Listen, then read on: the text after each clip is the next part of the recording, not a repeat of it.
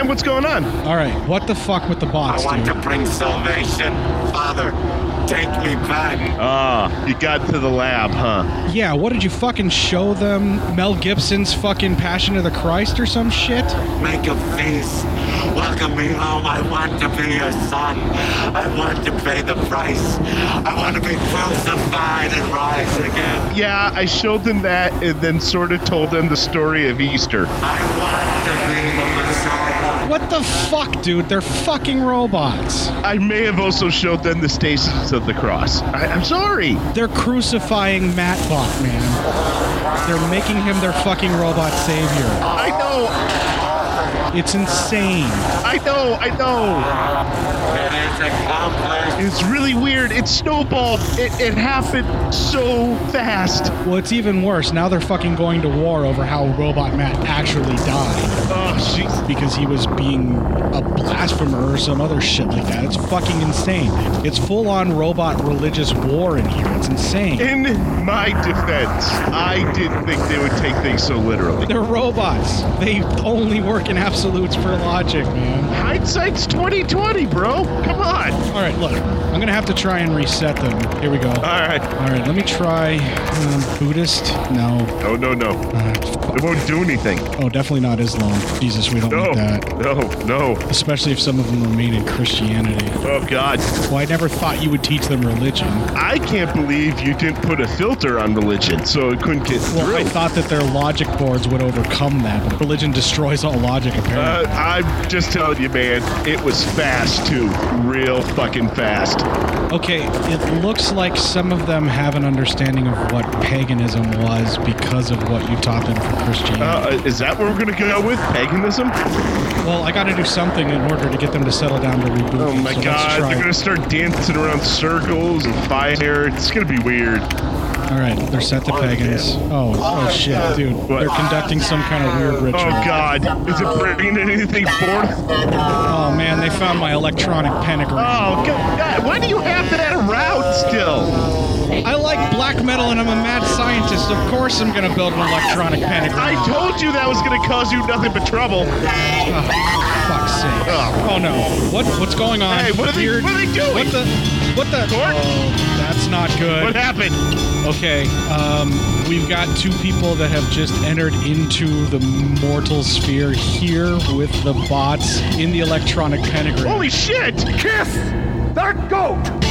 Dude, that's X and Cootie from Kiss the Goat. They summoned Kiss the Goat? Might want to keep a few of them programmed as pagans, because we need to keep that portal open. You know how many pl- plane tickets are going to be to send those two back? We don't have that in the budget. Actually, you know what? Get your ass over here. We got to get this figured out, okay? Uh, I'm on my way. Satan, Satan, our Lord and Master, I acknowledge thee as my God and Prince. I promise to serve and obey thee as long as I shall live. I renounce the elder God and all the saints. Ladies and gentlemen, the images and events contained within the motion picture series are shocking, violent, and often nauseating. Let's consider the horror movies that delve into the supernatural realm with a particular focus on demonic activity. Serious consideration and introspection should be given before viewing such offensive and degrading film. Cinema psyops. Kiss the goat! It's exactly what you think it is. Ladies and gentlemen, you are about to witness some scenes which, under no circumstances, should be viewed by anyone with a heart condition or anyone who is easily upset.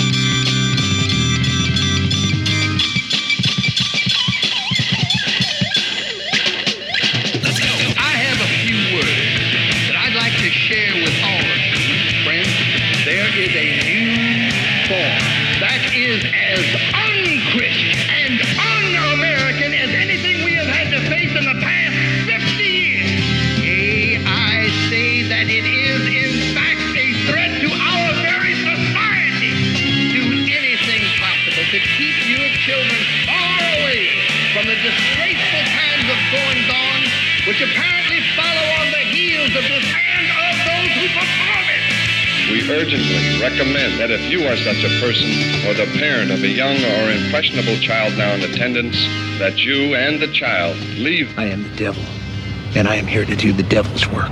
Hello, acolytes. Welcome to Cinema Psyops Kisses the Goat. My name is Court. Oh, wait. What's going on right now? Where am I? Court? Court? And I'm Cootie. What, I, what the fuck was in that Mountain Dew?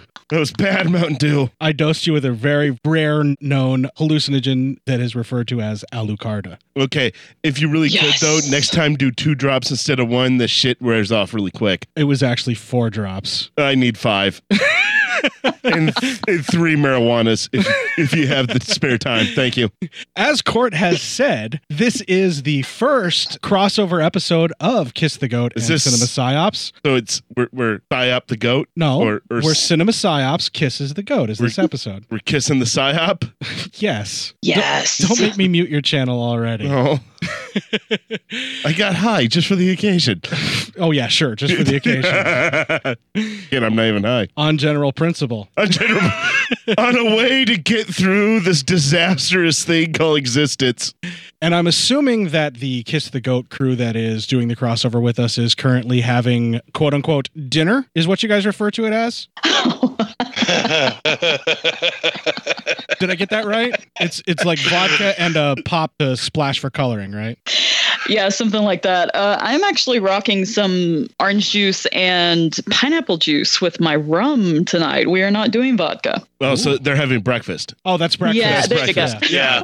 Oh, breakfast for Yeah. dinner. Very classy. From one alcoholic to another. That makes sense. At that, that, that, that, you only go to meetings, then you're an alcoholic. Oh, that's true. Right From one drunk to another. Yeah, That makes sense. From one problem Yeah. drinker to another. Yeah. Oh, rehab is for quitters. Don't go. That's no. Listen to their stories.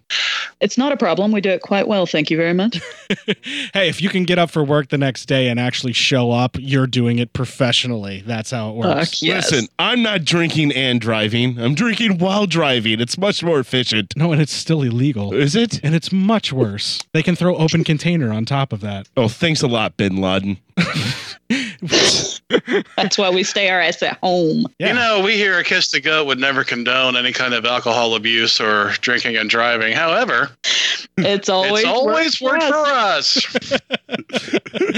oh man, are we gonna hit all of our, our catchphrases right right here at the opening? We've hit that I'm an alcoholic. and we've hit that I'm a drunk. So there's that. There's that. I'm confused about the general goings on in the show. So we hit that. Yeah. Uh, we've talked about their alcohol abuse. So yeah, yeah, that's great.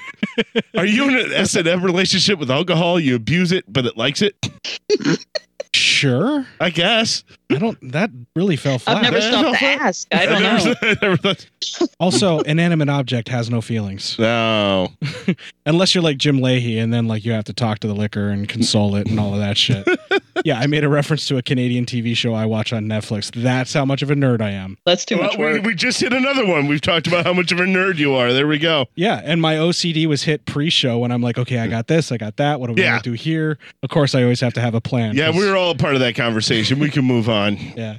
I'm actually super stoked to talk about the film that we're talking about tonight for our crossover episode for our blasphemous Easter special. We did one of these just Matt and I about oh a year ago, I would say on you- last Easter. you think it was a year ago? I would say it was exactly a year ago since we last released a blasphemous Easter episode. Last Easter, you know, whatever that was. About a year ago. Well, hmm. Easter kind of fluctuates. It's whatever Sunday of whatever Time loses all meaning to me. Yeah, whenever some type of pagan holiday got usurped by Christian assholes, that's when Easter happens. Can we go back to Cootie being court? That was much better for me.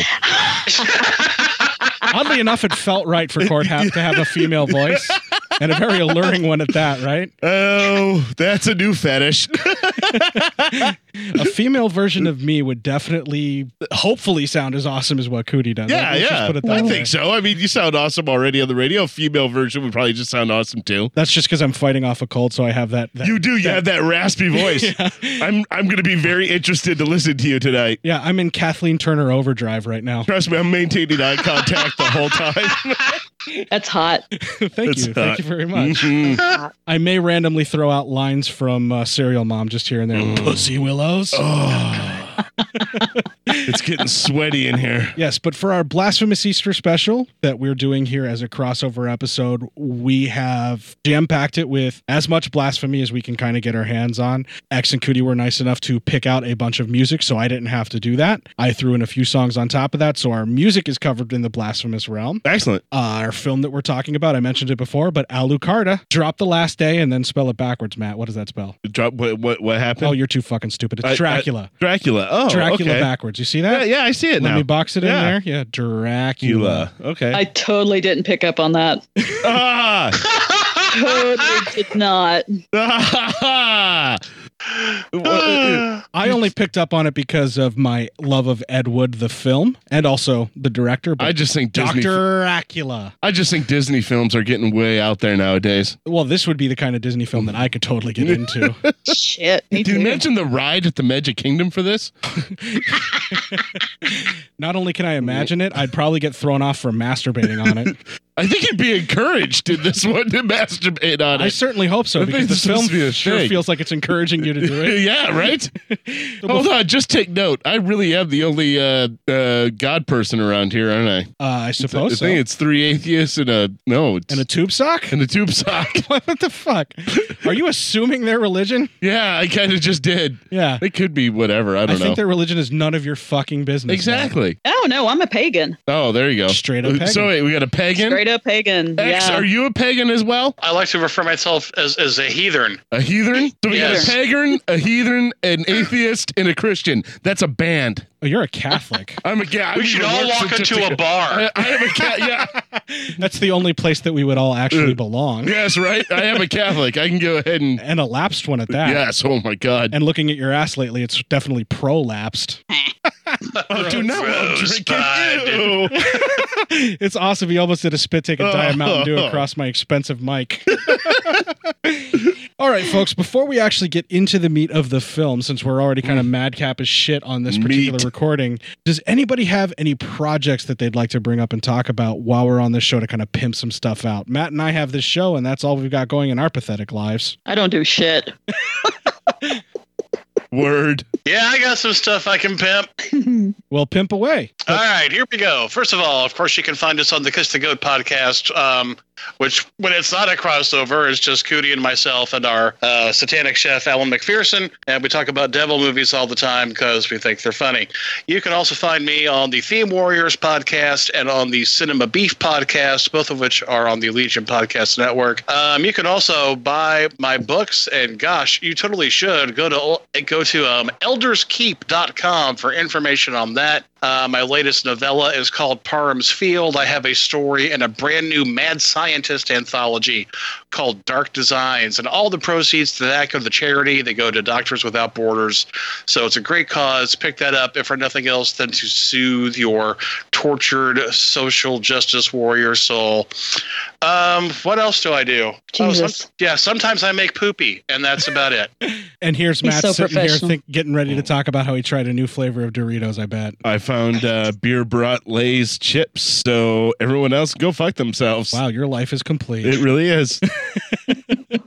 I just finished a bottle of peach wine from Georgia. It's empty, and now I'm drinking rum and Dr. Pepper, which is probably a very foul idea. You know, X has all these projects going on, but uh, here in the next month, I'm going to be uh, sitting in my basement with the lights off, uh, openly weeping until I pass out from exhaustion. So, Bullshit. You're doing that tonight when you get home. well, yeah, but that mean those are my projects dude. for the next month. Tears make the best lube. Well, tears are good lube. That's what I hear. Huh. I think I've said. I think somebody said that before. That Yeah. sounds like a wise man. Okay, folks, uh, let's take a little break here. I'm going to play a promo for another podcast, and we will have some blasphemous music. And when we come back, unfortunately, the trailer is in uh, Spanish, so not really going to work for an audio format for English speakers. Um, yeah. Listen, I, I went ahead. we're making America great again. we're all Uh, woke here. You had to do that. Yep. I went ahead and Ugh. pulled from Ugh. from my Alucarda disc. I went ahead and pulled a brief snippet of Guillermo del Toro talking about Alucarda and its director. So I'll play that instead of a trailer. Howdy, folks. like blood, violence, freaks and Then you come to the right place. My name is Gary, and I'm your guide to Cinema Beef Podcast. Every episode, we not only deliver film reviews, we also dismantle some of your favorite and most hated films, sometimes for the better and sometimes for the worse. Hey, hey, hey, hey, you shut your face! If we want to hear you talk, I will shove my arm up your ass and work your mouth like a puppet. All right, calm down, calm down. Every show I hope to have a new co-host, podcasters listeners alike. That's right, I'm talking to you people. I take all comers. You're sluts. That's not very nice. The only rules, well, let's ask the best cooler in the business. All you have to do is follow three simple rules. One, never underestimate your opponent. Expect the unexpected. Two, take it outside. Never start anything inside the bar unless it's absolutely necessary. And three, be nice. So join the insanity and please vent your frustrations. I'm available on TalkShoe, iTunes, and Stitcher Smart Radio. And remember, here at the Sin Beef Podcast, if you got beef, I've got the grinder.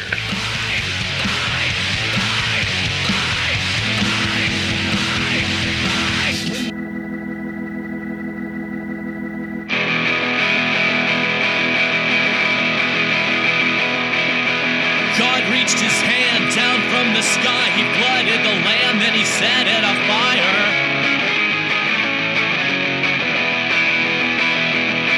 He said, Fear me again. No, I'm your father. Remember that no one can breathe underwater.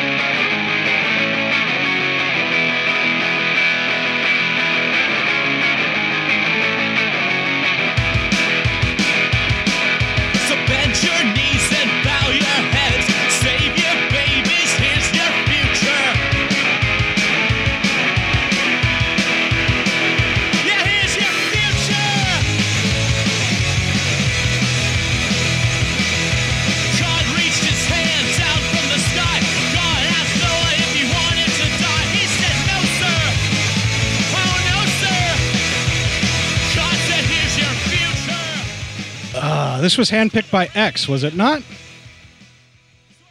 Yes, it was. The Thermals. Here's your future. Woohoo! Yes, yes, yes. Excellent song. Had not heard of the band nor the song, and I'm going to have to check them out after picking this up for you. I know. You are gonna have to check them out. They're amazing. Yeah, I definitely dug what I've heard so far. Definitely. Matt's looking at me like, when should I trigger the talk for the trailer? But there's no trailer. There's no trailer. Yeah, I don't have a trailer. It's in Spanish, I- and we're all English Wait. speakers. I'm drunk and I have a question. Is, is this just a crossover episode? Is this like a musical crossover episode? Uh, it, it could be. Okay. Except Matt's not allowed to sing. Oh. Okay, that's cool. I was just checking because the drunker I get, the singer I get. He does. he gets singy. Matt does not have to drink to be able to get singy like that. He just happens to. I'm I'm not promising. I'm just saying it could potentially happen. Is that then a threat? yes. Do we have to do a Yes, it is. yeah.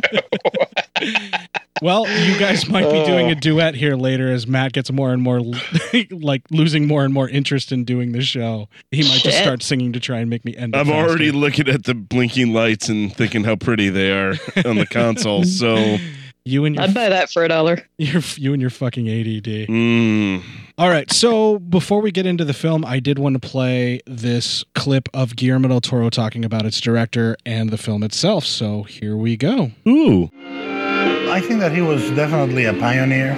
A pioneer, not so much of um, horror genre, which was being done many, many years before, but he was uh, probably, along with Fernando Méndez uh, and a couple of directors in the 70s, Carlos Enrique Taboada particu- particularly, one of the few directors that exerted uh, storytelling on the genre with culture and with knowledge of it. I mean, uh, Moctezuma was an avid uh, reader, an avid cinephile, uh, knowledgeable of, of the um, Gothic traditions, knowledgeable of all the literary traditions of horror, very uh, aware fan of the rest of the world production in the genre.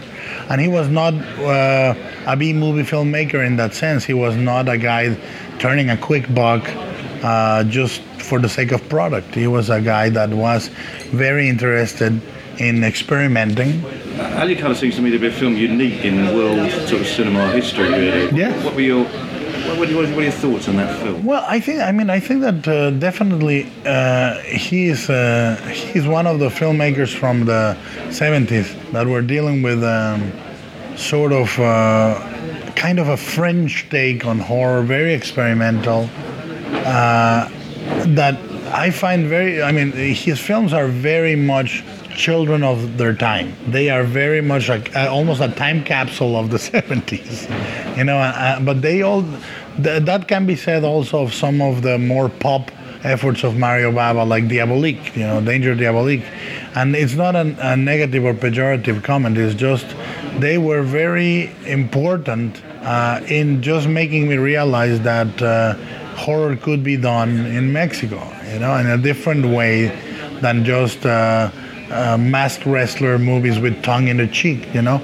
I think there's a difference between a revisionist filmmaker and a classical filmmaker, and I think that uh, Lopez Moctezuma was the odd mixture of both. He was very interested in the roots, but very modern in his approach. So, he- in that, he was unique. What was the impression of those films in Mexico at the time? I mean, they must have been pretty outrageous. I mean, They were not received well. They were not received well. They are, they are to this day considered cult films. Uh, there's a very small group of people that appreciate them.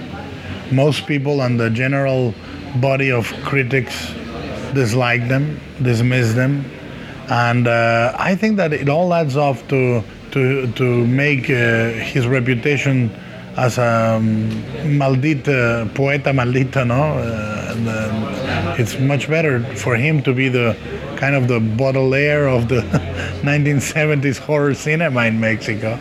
You know, I, I think it's a condition that he appreciates or he would like. You know. Well, there we go. That sort of sets up uh, the atmosphere of the film as far as the age it was made in in the 70s. And as Del Del Toro may have mentioned, uh, if I I don't know if I grabbed that in the clip or not, but it actually is very much a product of its time. Yeah, he was saying that of how it's you know it is kind of the seventies. You know, it's Yeah, I don't think that this film could exist outside of the 70s.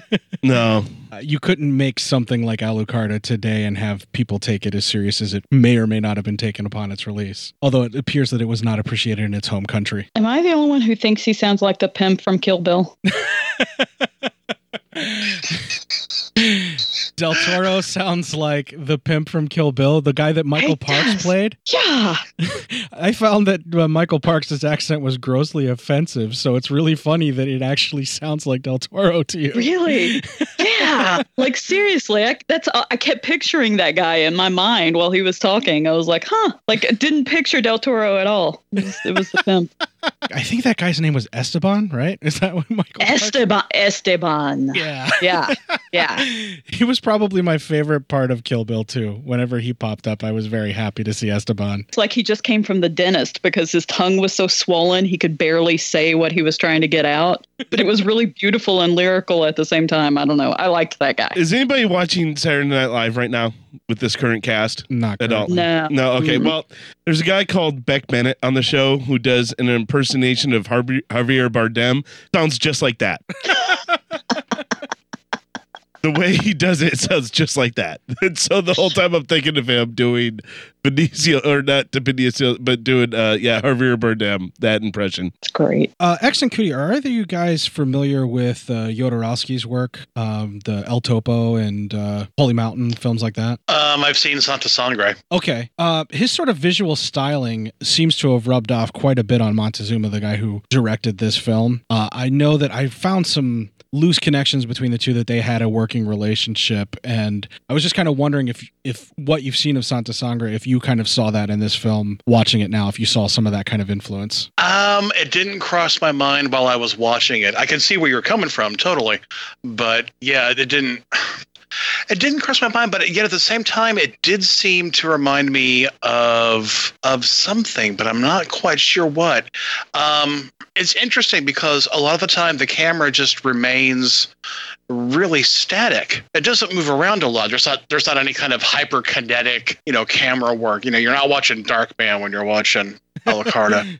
so it's interesting how it just it's almost like a staged play. It really just kind of pulls back, lets the action happen, moves in real close if there's pubic hair, and then kind of backs right the fuck back out if there's not. So I don't know. Maybe it's more like a Radley Metzger film than it is a Jodorowsky film to me. It's like if Randy Metzger watched Holy Mountain or Santa Sangre and went, "I can do that, but I'm I can do all of that." but I'm still focusing in on all the pubic hair I possibly can."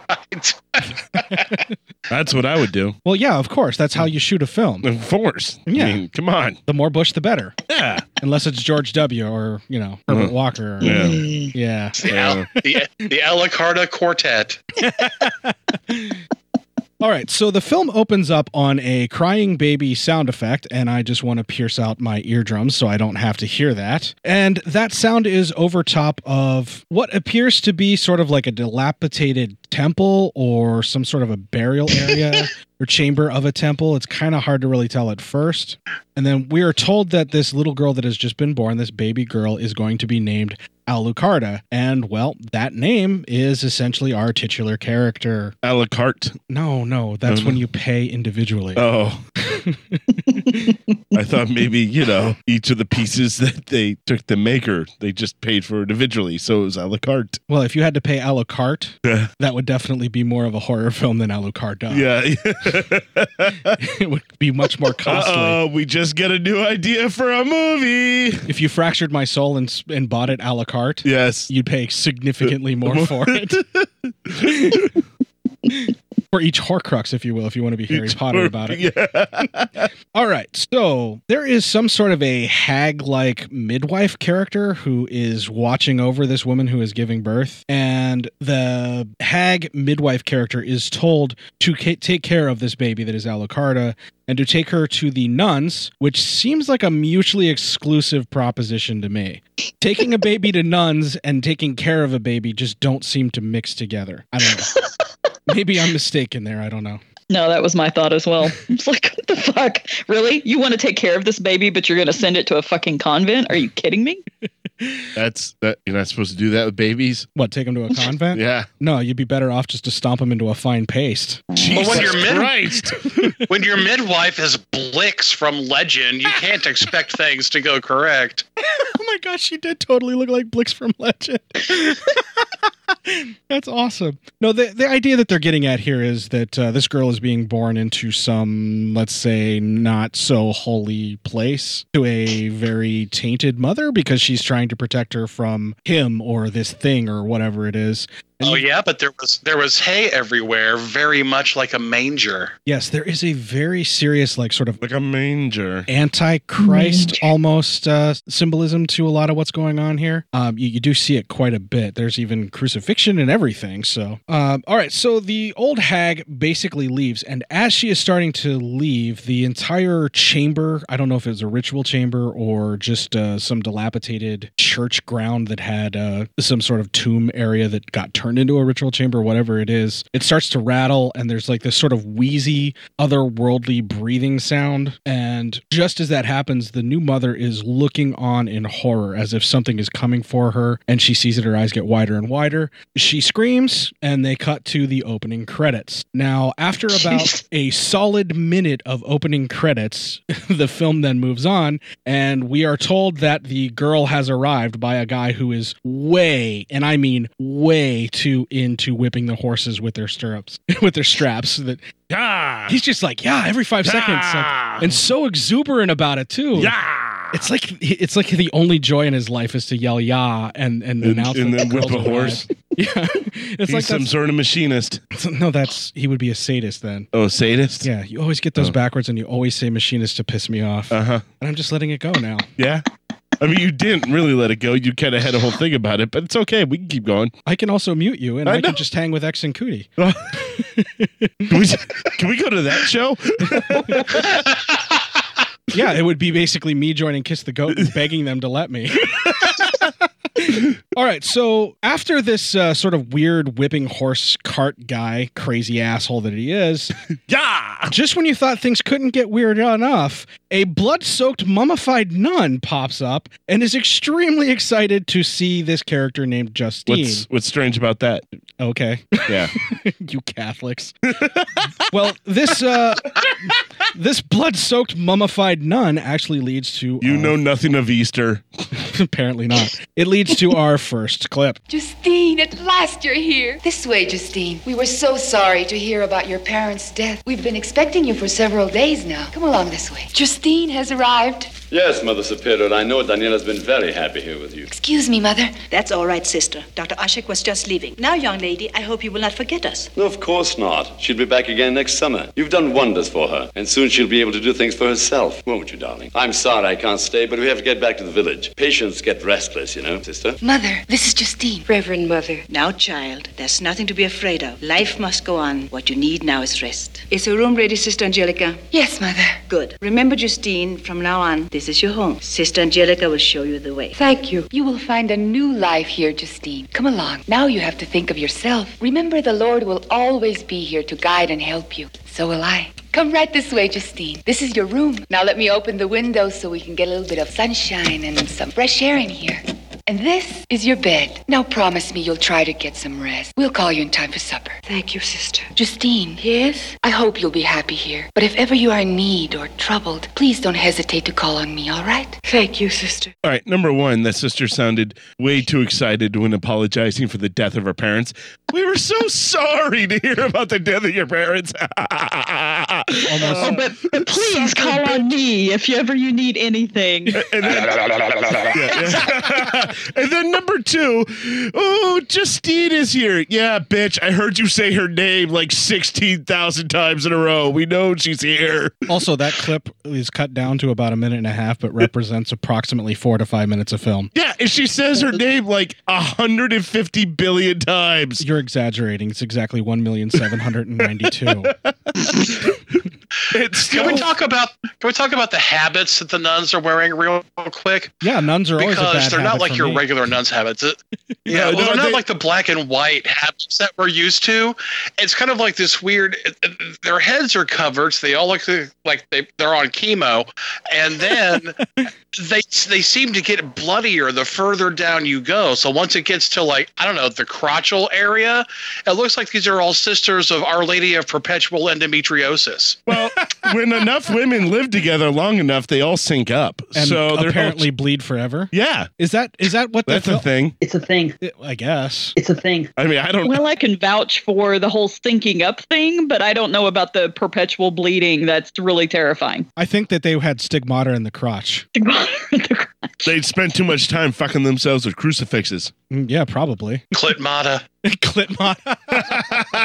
my my thought was essentially that these nuns have cast away all um like like all worldly things including uh, the comforts of let's say bathing as well as um to quote Carrie plugging it up and uh, it is, yeah. and perhaps uh, one of the things that they do is to show the curse of Eve on display as it's occurring. So that's why their clothes is perpetually soaking with blood in that particular area. I'd pick the right time to start eating my apple pastry. Yeah, you absolutely did. Just be glad it wasn't a cherry pie. Oh, While we were nice, while we were watching it, Cootie and I decided that that entire convent probably smells like a jukebox. Old pennies and a fish fry. Yep. Pardon me while I finish. okay, so after this clip that we've been bisecting here uh, rather grossly, while masturbating, and well, you know, it's not mutually exclusive, particularly for me. Um, Justine is actually introduced to a woman who materializes out of the wall and shadow as if she was never there and just kind of appears. She introduces herself, and of course, it is Alucarda. Now, Justine shares a photo of her recently departed mother and father, and then Alucarda talks of some sort of secrets and mysteries that have been revealed to her. Now, when she first starts showing like some of these uh, smaller creatures, and she says something about how they love freely, uh, she's playing with like bugs, and she has all of these different like uh, like mosses and just stuff like that. She just seems to me like a curious young girl. Like she doesn't seem like there's anything all that sinister to what she's doing here. She seems like she's just like, extremely curious and wants to like This is what happens when kids don't get action figures. they just explore the world and start messing around with Satanism. Yeah. Okay, well when your name is essentially Dracula spelled backwards, you're pretty much doomed regardless. A Dracula spelled backwards. a Dracula. A Dracula. Yeah, the film I made was it's a Dracula. It's you're not the Dracula, but you're a, Dracula. it truly is a Dracula. It's a spelled Dracula. You're Dracula menstruating and loving it. oh God damn it, X. Go on. Lower. Did anybody else? did anybody else actually get that kind of inclination that uh, the things that she's showing were not necessarily nefarious in nature? It was just a girl being curious about her surroundings and the sort of nature in her environment. I mean, it is kind of the beginning of a sociopath, you know, playing with like animals like that. She shit. wasn't torturing them; she was just keeping them collected. Oh, okay. Yeah, I kind of felt like she was just like a pawn through the whole thing from birth to death. Like she had no other purpose that Um, than to be spoilers. what she was. it's a horror movie. Everyone dies.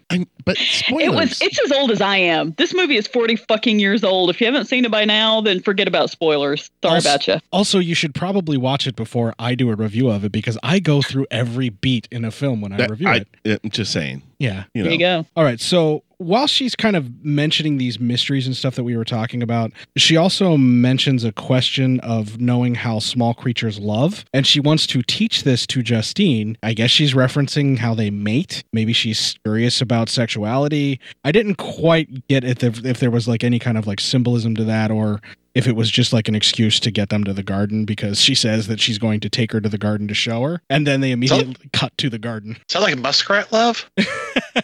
Exactly. Only a little less 70s. So I've never seen muskrats scissoring. You haven't been paying attention. I got to Apparently not. I just found a new thing for Google to flag me Mhm. for. Yep. Muskrats scissoring. Well, they can sell that now. So hey, I'm all right with that. If you got that pre-made for me and I can buy it, then sure, advertise it to me. Muskrat scissoring. Yeah. So they cut to the garden as the girls go frolicking about and then roll down a hill together. And then Alucarda gives Justine a very lustful and longing sort of look. But before we can actually enjoy anything that's going to happen from that, Justine stands straight up and Uh. they see a funeral procession. And that funeral procession leads us to our next clip. They are burying Cynthia. She killed herself. They will bury her in unhallowed ground. Funerals frighten me. You have to die. Everybody has to die. But there can be happiness beyond death. And then after this very morbid and uh, strange discussion that they have about the funeral, the girls go frolicking again as if nothing ever happened. Oh, to be young and not to linger too long on dark thoughts, huh? I don't know what that's like. Fair enough. Cut from this to a group of kids playing uh, under supervision of the Our Ladies of the Perpetual period. And uh, the kids are sort of playing around. And then Justine and Alucarda, being the two fun loving, full of life girls that they are at this point, go wandering off and frolicking from the group. And they encounter Lots what. of frolicking in this movie. yeah, there is. I love frolicking. Particularly in the beginning, there's a lot Yeah, of a lot of frolicking. And very lovely dresses not on any of the nuns there's Yes. some really well made cool Yes. like old school style dresses None of the uh, continuance menstruation. at least on these girls Yes. okay so the girls while they go off from the group once again frolicking they encounter what i have in my notes is a human goat hybrid that looks like wilbur wheatley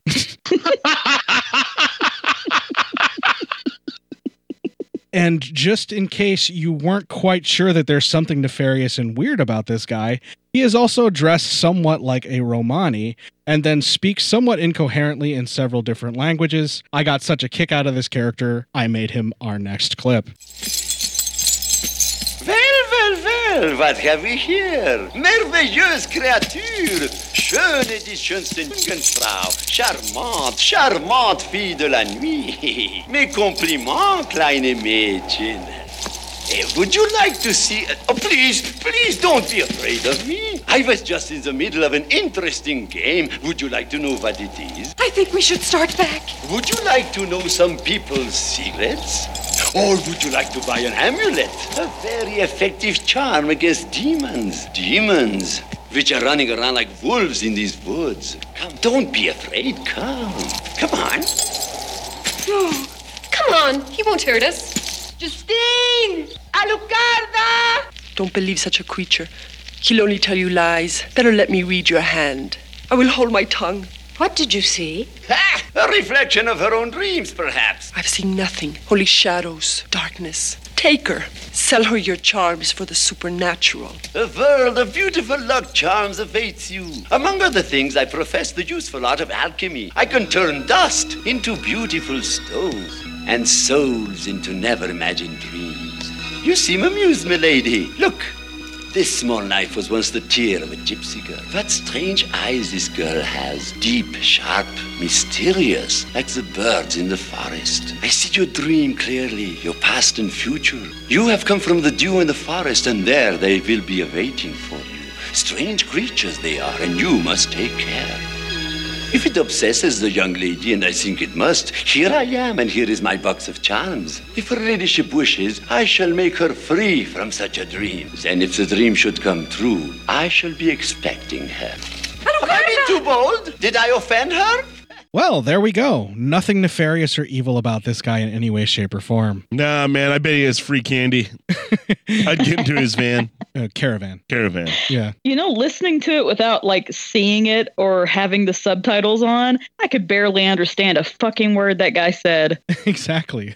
I totally was, was not so getting it. bizarre. Yeah, that's why I said that he was incoherent in several different languages.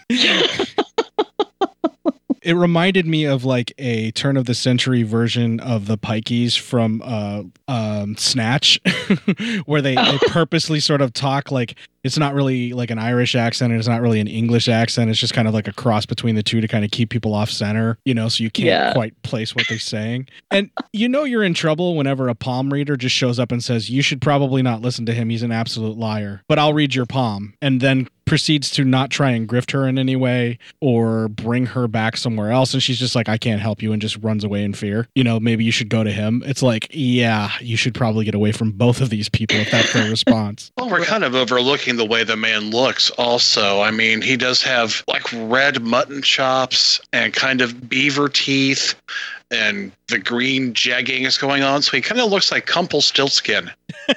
Kumple Stiltskin.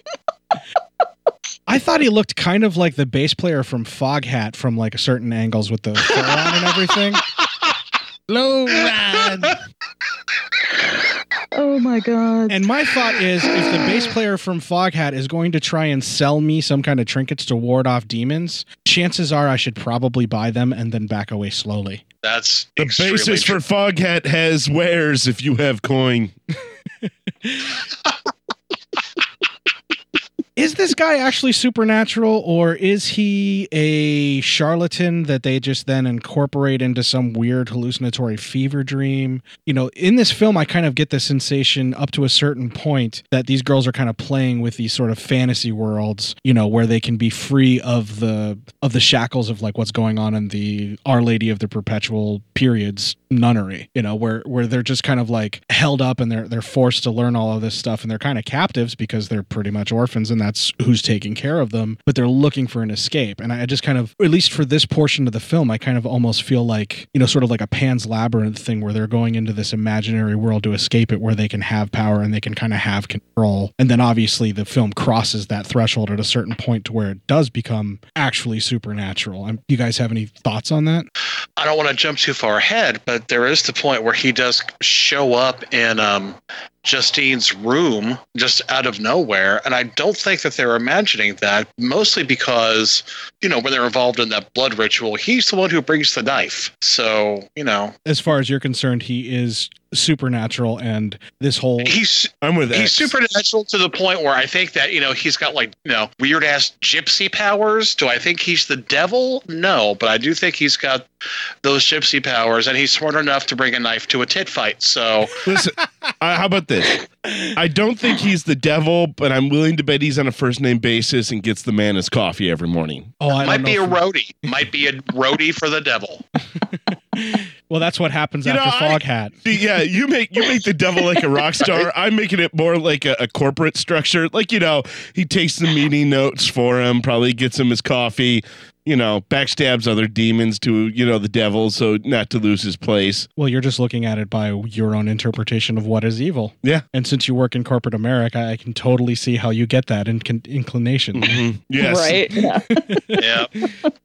All right. So in my notes, I refer to this guy as Wilbur Wheatley for like the rest of it, or Waitley, or however you want to pronounce it. So that's just who he is. He's like this weird human goat beaver, like beaver bass player because of the teeth. Yeah, yeah, that's true. You know, like He might just have bucky teeth, though. He's like a human goat beaver. There's no need to be rude to the guy. Bass player from Foghat hybrid creature mm-hmm. of some sort. Like I just don't know what else to describe him as. So he's just Wilbur Waitley for me. You have souls, I have wares. Yeah, exactly. Mm-hmm. Yeah. All right. So whatever he was saying there, where he was hinting at Alucard's dreams, he definitely touches a nerve, and Alucarda just runs off. I mean, she just bolts with being upset, and Justine, trying to be a good friend, obviously concerned about what's happening and why she's upset, then chases after her. And then the pair end up stumbling upon a ruined building draped in what looks like red cloth, but then it looks like it's becoming part of the stone as well. It's like this weird, like hybrid of like stone and fabric all at once. Like like this stuff just eventually over time, these curtains that came off of it, or this sort of like shroud that is over it, just melded into the stone. Did anybody else think that it looked like that, or am I just crazy? I thought it looked like the nun's habits. Oh, like where it's bloodier at the bottom than the top. with the Yeah. Right? It does. it does have a very visual, like similar visual style to that. did it look like though that? I mean, am I crazy or did it look like it became part of the stonework? This sort of the way that that fabric hung. I thought it did. I can see where you're coming with that. Yeah. I mean, granted, the DVD that I've got a copy of, the Mondo Macabro DVD, is one of their older prints. And I don't know if there's even a better print of the film out there to get. So it's kind of hard to really make out a whole lot of detail. But that's just what I've always kind of thought is like maybe this building has been there long enough that this this stuff has kind of become like calcified or, or something like that, where it's become like petrified or, or something along those lines and turned to stone. It, it's like Spawn's cape. it's it, it transforms when it needs to through the power of hellfire to Yes. be either fabric or stone go. or daggers or whatever. There you go. I'll allow it. That's that's a that's a pretty good explanation that I was better than what I could have came up with. That's for sure. All right, so Alucarda, uh, once she arrives to this building, all of a sudden is just like completely comfortable and shakes off all of the weird human, goat, beaver, bog hat, bass player hybrid creature that is Wilbur Waitley's talk. You you better find a way to you know trim that down. Wilbur Waitley. she shrugs off all of Wilbur Waitley's talk and is suddenly just all about this new building and she wants to take a closer look and and check it out. And Justine, being the sweet and innocent girl that she is supposed to be, is extremely reluctant and terrified by this. But being a good friend, she follows Alucarda in to make sure that no harm befouls her without her being there. You know, you see a goat man Foghat hybrid. Wilbur Waitley. And y y- your first inclination is not, Buck, maybe we should go tell, you know, the, the people in the monastery about this fucked up thing that's in the woods. Our Lady of the Perpetual Periods? Yeah. They should go tell the nuns. They should go tell somebody, some authority that, you know, that. Just because they the wear a habit doesn't mean they're an authority. Well, well, they're in the authority of that place of where they're staying. They're the ones who feed them, so therefore they're in charge. Yeah, I guess. That's how you look at it. Yeah, yeah, kind of do. Whoever's feeding you is in charge. Wow, we learned so much about you just right there. Yeah. Okay, so I'm a parent. we see that the two have found that uh, sort of ritualistic chamber that we saw at the beginning, which looks almost exactly like the one that Alucarda was born in. They sort of do a 360. As the camera's moving, we see the statue, so we know for sure that it is that chamber that Alucarda was born in earlier. And then the camera rests on a solitary coffin while the two discuss some things that are going on in the next clip. I hear the voices from the past. I feel as if I've been here before. I remember every stone and branch. It's as if I lost this world a long time ago. One can live eternally instead of turning into a little pile of dust. Are you afraid of dying? Yes. Everyone is. I mean, dying loving each other. Dying together so we may live as one forever, with the same blood always flowing through our veins. Darling, darling Justine, I live in you. Would you die for me? I love you so. I have never been in love with anyone, and never shall, unless it's with you. Do you mean that? You're quite right to ask. You don't know how dear you are to me. The time is very near when you will love me as much as I love you. You may think me cruel and selfish, but love is always selfish. You don't know how jealous I am. You must love me to death. Lucarda, for heaven's sake, don't talk of death. I'm full of fantasy. I remember a night I was almost murdered, wounded here. I was never the same again. Were you near dying? Yes, very. Let's make a pact.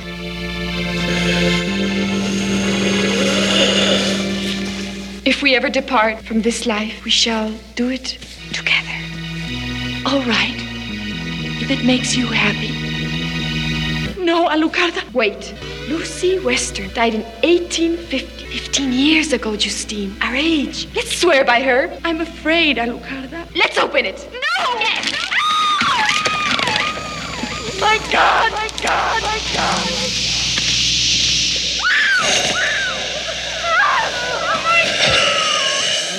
Lucy Westerna. So is it that Lucy Westerna? I don't know. You, you know who I'm That talking would- about. Go ahead. That would explain the Alucarda. Yeah. If it's a Dracula, not the Dracula, Yeah. Right. she would be Lucy Westerna's daughter. Uh-huh. Lucy Westerna is one of the main characters, the the two girls Uh-huh. in Dracula. Oh. Mina Harker, Lucy Westerna. Lucy's the first to go. And if she was uh Dracula. Yeah, so she would be the daughter of a Dracula, so she would be a Dracula or one of the Draculas. By the way, man, uh Alucarda there has a you know gotten really attached already. She's that in love with somebody after what ten fucking minutes. I was about to say they've known each other for about 20 minutes of Yeah. screen time, and we've moved really effectively from Foghat to Blue Oyster Cult. Yeah. I love you so much, and we have love, and we have a loving river of love. Even for lesbians, this is really fast. Yeah, I mean, Poor Jesus. Justine. poor, poor Justine. I think that Alucarda is bipolar. like seriously, not even joking. Well, like her she's name's- so fucking manic. Her name's a Dracula backwards. Yeah, you're goddamn right. She's probably bipolar.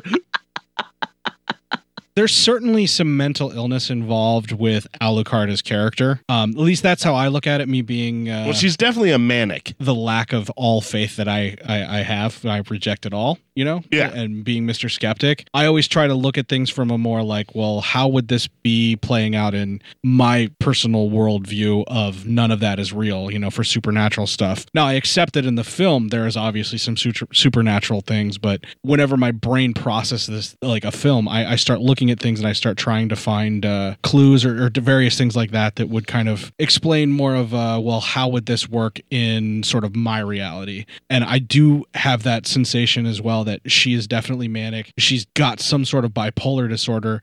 And she might even have like a little bit of schizophrenia too, because she talks about these dreams and um, all of these different like visions that she gets, and she sees all of these things. And she talks about how she had been here before and was mortally wounded and was dying, but she doesn't talk about how she made it out alive or anything like that. It's like these visions. This is heavily creepy because then she also goes, you know, you don't feel the same way now, but you will love me like this in the future. You, we've all known that one dude who got way too into a girl who had hit, you know, just didn't feel the same. He was like, but I love you so much. It's like, dude, you've known her a week. I love her. I love her more than I love anybody. I've also known that girl that fell into love with a dude that It- yeah, fast. it- it- but then you know, it- but you know, a girl saying it to a guy is not as scary as a guy going, "You'll love me like I love you someday." Oh, the fuck! It's not. Have you not seen Fatal Attraction, you crazy bastard?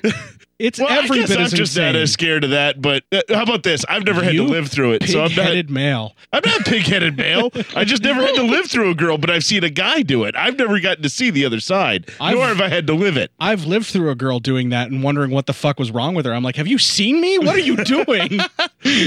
yeah, that could be scary because you know Oh, it is. I've you know if you've ever seen two girls fight, shit, they're scary. I've actually seen friendships Now, I've- too, like yeah. platonic friendships that Yeah. have, have developed that where one is like, I would do anything for you, I would die Mm. for you, that kind of like, Yeah. like super obsessive thing, and the other one's like, yo, bro, like, Dude. look, we, See, we- that's that's why like we the have a good kind of music. friendship. We're not dying for one another over here. Yeah, like I don't want to become your blood brother. Let's Yeah. just let's just hang out and listen to Slayer. Let's- you yeah. know? I mean, Jesus.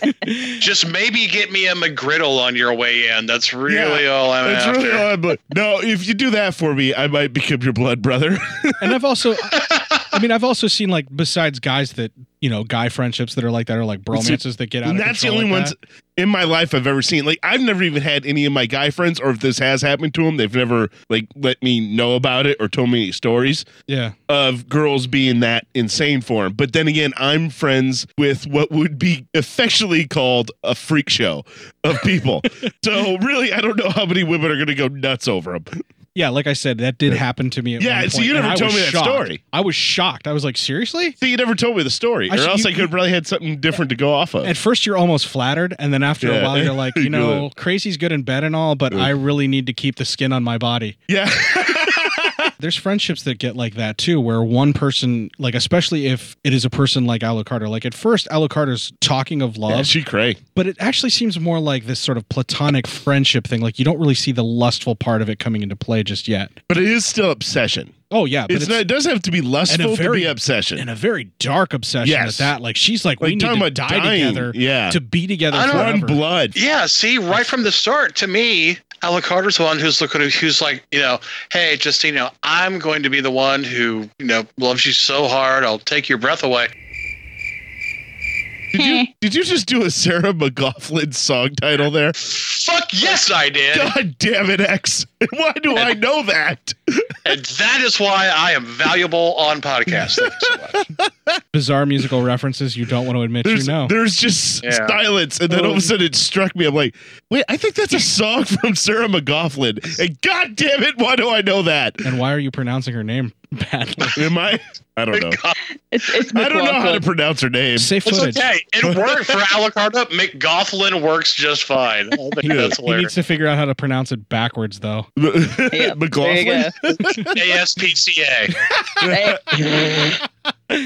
Okay, so uh, Let's dur- talk about Alucard some more. Yeah, a- Alucard. Yeah, when they uh, open up the coffin, we get that sort of wheezy noise that starts to occur, and then like sort of rumbling, and then the girls are obviously freaking out about that, and it scares the shit out of them. So they start going a little nutso as they run out. Then there's some kind of weird experience where opening that coffin has changed her. Something has been somewhat unleashed on both of these girls, like whether it's the spirits that were residing within Lucy Westerna's body or whatever it is that like opening the coffin signified to the spirits that they were in this temple and that Alucard is the one that they've been looking for all this time since she was taken away to Our Lady of the Perpetual Periods nunnery. I'm not sure what ends up happening there but this uh where she talks of it being cold or that she's freezing and that they need to get back the way that that actress is playing it on her face you feel like something's happened to her like where she's been traumatized by something or maybe she's come to the realization that these visions and these dreams that she's been having aren't just her being crazy like something's real to this and there's something more like weighted to that anybody else kind of get that inclination or again am i crazy Like those dreams go on when she closes her eyes.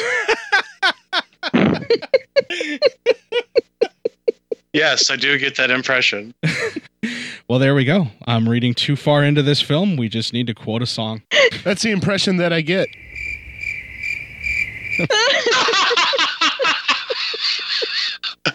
And it just keeps going. See, I told you it was going to be a musical crossover episode. Yeah, we just keep rolling, rolling, rolling. Oh, really? God damn it. That's where you're going to go with that? I, I, I, uh, That's the best that he had to it offer. felt gross. It felt gross doing it, but I did it anyway. I'm putting crickets in on all of this. I just want you folks to know that. Okay, now hold on, because I want to. Um, serious question. Okay. Is this not the place where Alucarda was born at the beginning of the film? Yeah, absolutely. It's they Okay, even I'm show the same. sure. Yeah, they show the same demon statue, and apparently Yeah. that coffin is her mother's coffin because, as she said, they're both 15 years old, and uh, Uh, this is 15 years ago that Lucy Westerna was interred here. So Right, okay. that would I'm assuming that that's supposed to be her mother because the demon comes for her there, and at least he was a nice enough demon not to leave her rotting corpse laying about. I mean, he put her in a nice coffin. He tried to take care of her body, probably to preserve it to come back for some more loving later. Oh wait, that's Yeah. just that's just me. That's just what I would do. you. Hmm, corpse fucking. Okay, so Listen, he's trying to advocate court fucking over here. I'm advocating corpse fucking here. Corpse happens- U- Usually, the only way that court fucking happens is with a corpse. That's also a slip. There's no sense in drawing lines now, folks. We've already we've Yeah. already come this far. Just let it roll. I cut the binds of all good taste and humor. Just now? Yes. and then she screams that they should all get back to the school or something along those lines after talking about how she is cold. And then they cut from this to a mournful, boring, depressing. Oh, it's a Catholic sermon. Of course that makes sense. Yeah. Stand up, sit down. stand up, kneel, sit down, stand up, stand up, stand up, kneel. He's having flashbacks to when he was alone with his priest in Catholic school. I never got to stand Human up. yo-yo.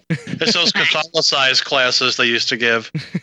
Your cataclysm was very special, Matt. I don't know. I pretty much drank away my childhood, so I'm gonna let you go from there. I like the sermon that's actually being delivered here because all the stuff that the guy is describing sounds like a type of really sweet porn for me that's powered by demons. I'm really into what he's talking about.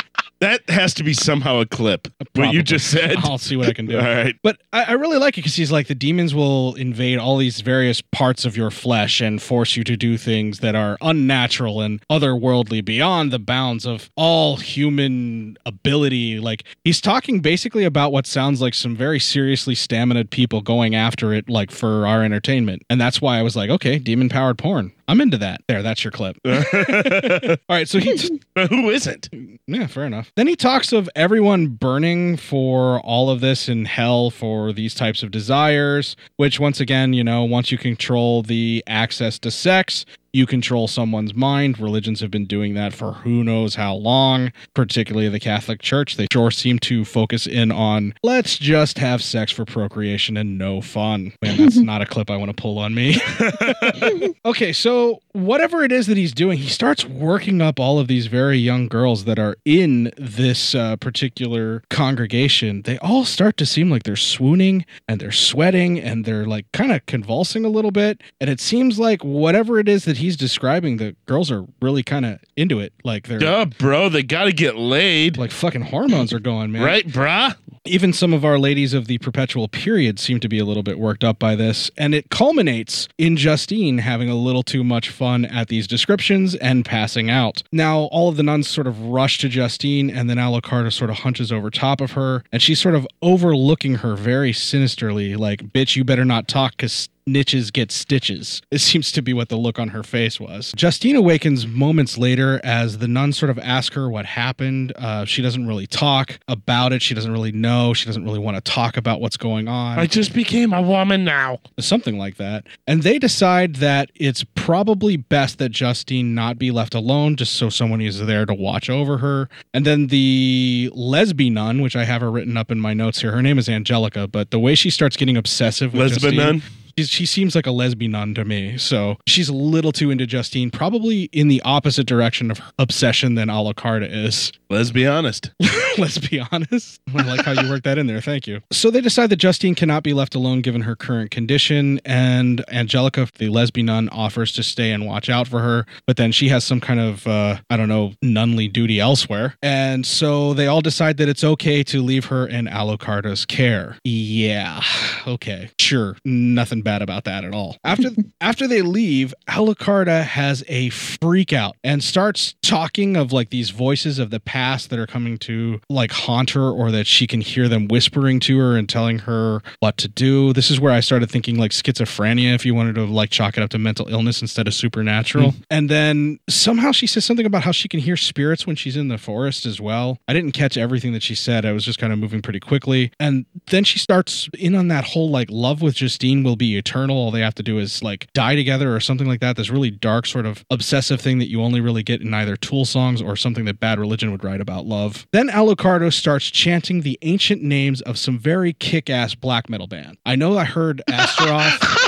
And like uh it sounded like she said behemoth and maybe uh Beelzebub and Definitely Beelzebub. Yeah. and then like she just goes right into Satan, which I immediately recognized the first time I watched this film as a clip that the Electric Hellfire Club pulled out for one of their songs. I knew I was in the right kind of film whenever I when I knew that they had sampled it. So Right. and while she's doing this chanting of these black metal bands' uh, names, she starts doing this sort of like spin around the room, and then that demonic wheezing starts continuing. And the way that the sound design works, I was listening to it with headphones. It sounds like it's external and in the room. And at a certain point, when she's like messing with her hair and she's twirling, it then seems like it's mimicking coming out of her mouth as if like this represents her being possessed by some kind of a spirit or something along those lines. Like a demon is has uh, entered her body and taken her over, or been summoned up and given full control. I I couldn't quite tell what, but this then continues with Alucarda screaming with glee at being possessed because it's clear that that's what's going on, and Justine is now justifiably terrified at her friend constantly screaming Satan and other names of awesome black metal bands. And upon seeing Justine's cross, Alucarda rips it from her neck and then stares at it, like clenching it very tightly as if it's causing him, her some sort of pain. And she's just like holding it in front of Justine's face while convulsing and like just kind of staring at it. And it seems like that goes on for like five minutes. Yeah. Like it was like a really long time, but like it never loses its intensity the entire time. I'm like, Jesus, how much longer are they going to do this? Get tired after it almost. Yeah, it, it gets to the It's point. It's exhausting. It gets she can't help it. She's cross-eyed. Like one eye's going one where she got a wonk eye. You know, I said it the last time that he guested with us, and on this crossover, I want to do it again. I gotta fire your ass and hire X full time, dude. Yeah. His quips are like so much more on point than yours. Oh. I guess what I'm saying is you suck. Yeah. Oh. Oh, it's okay. We always treat each other like this. Don't have empathy for him. If you listen to this show, you'd know he doesn't deserve it. I mean, I just sort of like nod and agree with Court. I'm not actually listening to anything he's saying right now. But I find if I do that, it just he becomes complacent and just goes on. I got the feeling that while she's clenching that cross and convulsing, that the demon still hasn't gotten full, like, total control over her. But then, whenever But it's getting there. Yeah, but then Justine tries to like sort of embrace Alucard or like like shake her to bring her to. And I know for sure that the demon has full control over her because Alucard just straight up bitch slaps Justine and knocks her unconscious to the ground. And at that point I'm like, yeah, that girl's definitely possessed because with her obsession, I don't think she would have ever done that unless she has like that kind of OJ kind of love where she just loves her so much she's just angry about it. Gets into the back of a white Bronco. My thought is essentially that with the obsession that she has, she probably could be brought to this, but not at this point because I don't think Justine has done anything wrong. So that's why I'm like, yeah, it's definitely demon possession. But she's definitely getting to the point of, you know, I love you so much. Why do you make me hurt you? It does feel like that a little bit. Yeah. And that actually leads into our next clip. Shall make a pact and seal it with our blood. We'll make them pay. You are correct. We shall make them pay. But first, some rain and thunder! Now call them. Call them! Call them! Beelzebub!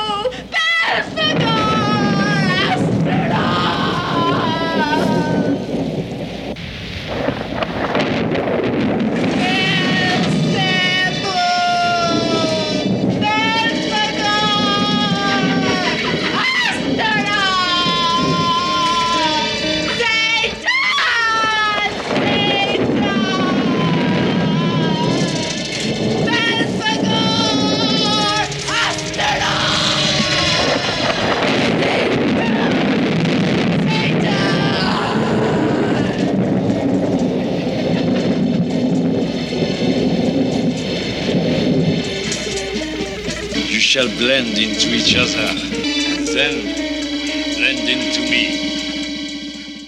Okay, that's another uh, condensed grouping of film that uh, I, I kind of brought down into the clip. And during this, both women are stripped nude for this ritual. So thank you, movie. Yes, thank you. And as X had mentioned earlier, our buddy who directed this, Montezuma, is very into close ups on women's pubic regions, particularly the bush area. So, well, they've gone through the change, so we know that. Yes, and hair color so natural, only their Undertaker knows for sure.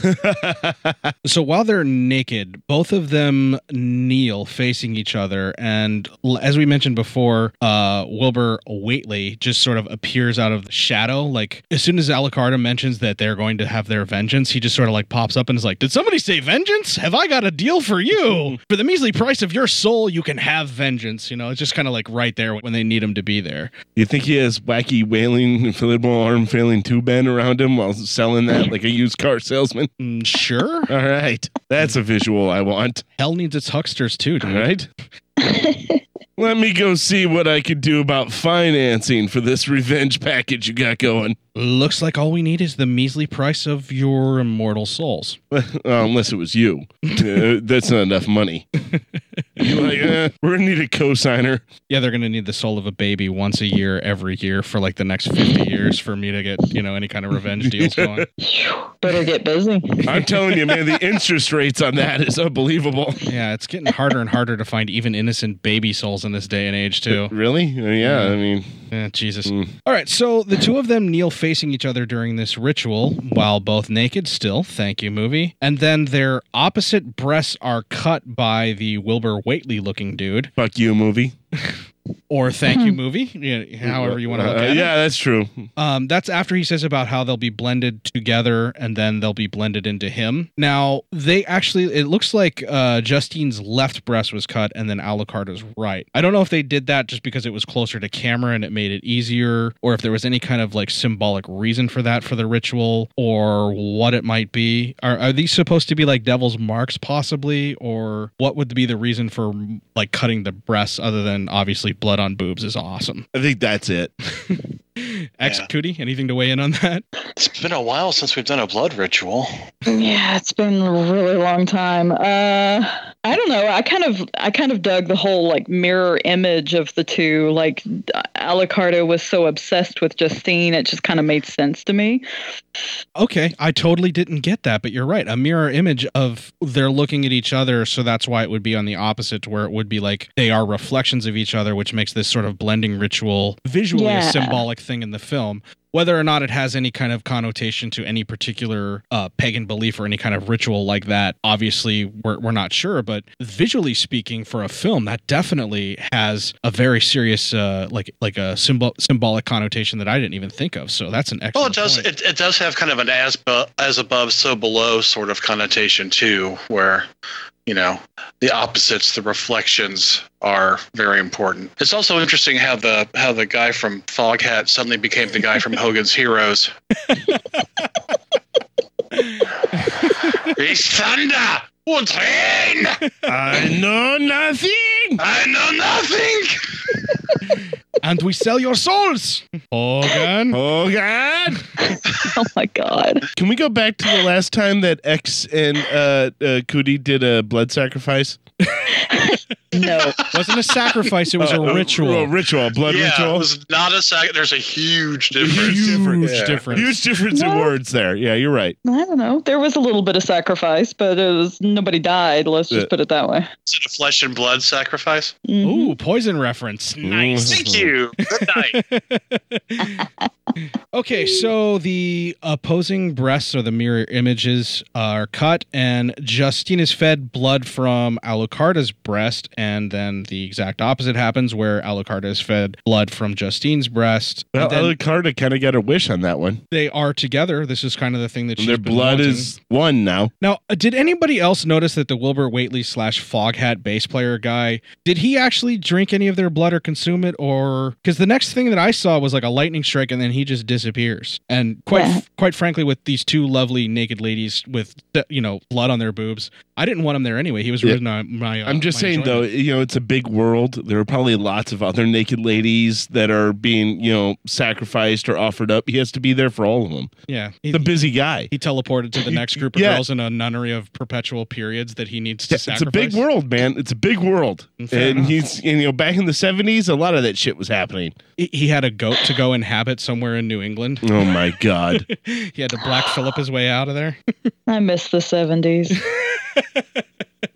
Okay, so nobody else noticed if he consumed any blood, he just disappears, right? I don't think he did. He didn't even lick the blade, which I totally would have done. You and me both. Yeah, definitely. So there we go. Okay, so right after he disappears with that lightning strike, we then get close ups of the blood dripping down the breasts. And for me personally, thank you, movie. And for Matt, oh man, movie, why? About what? The blood dripping down boobs.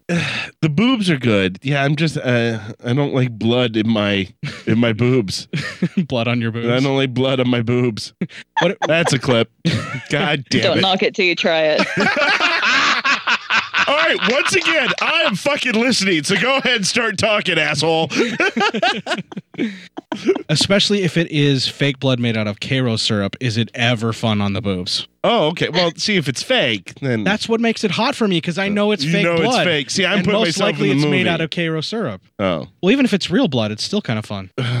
Mm-hmm. Listen, you all fuckers need Jesus. You motherfuckers need Jesus. All right. Tried that. We had him. Didn't work out. I tried to nail Christ once, but he got rather cross with me.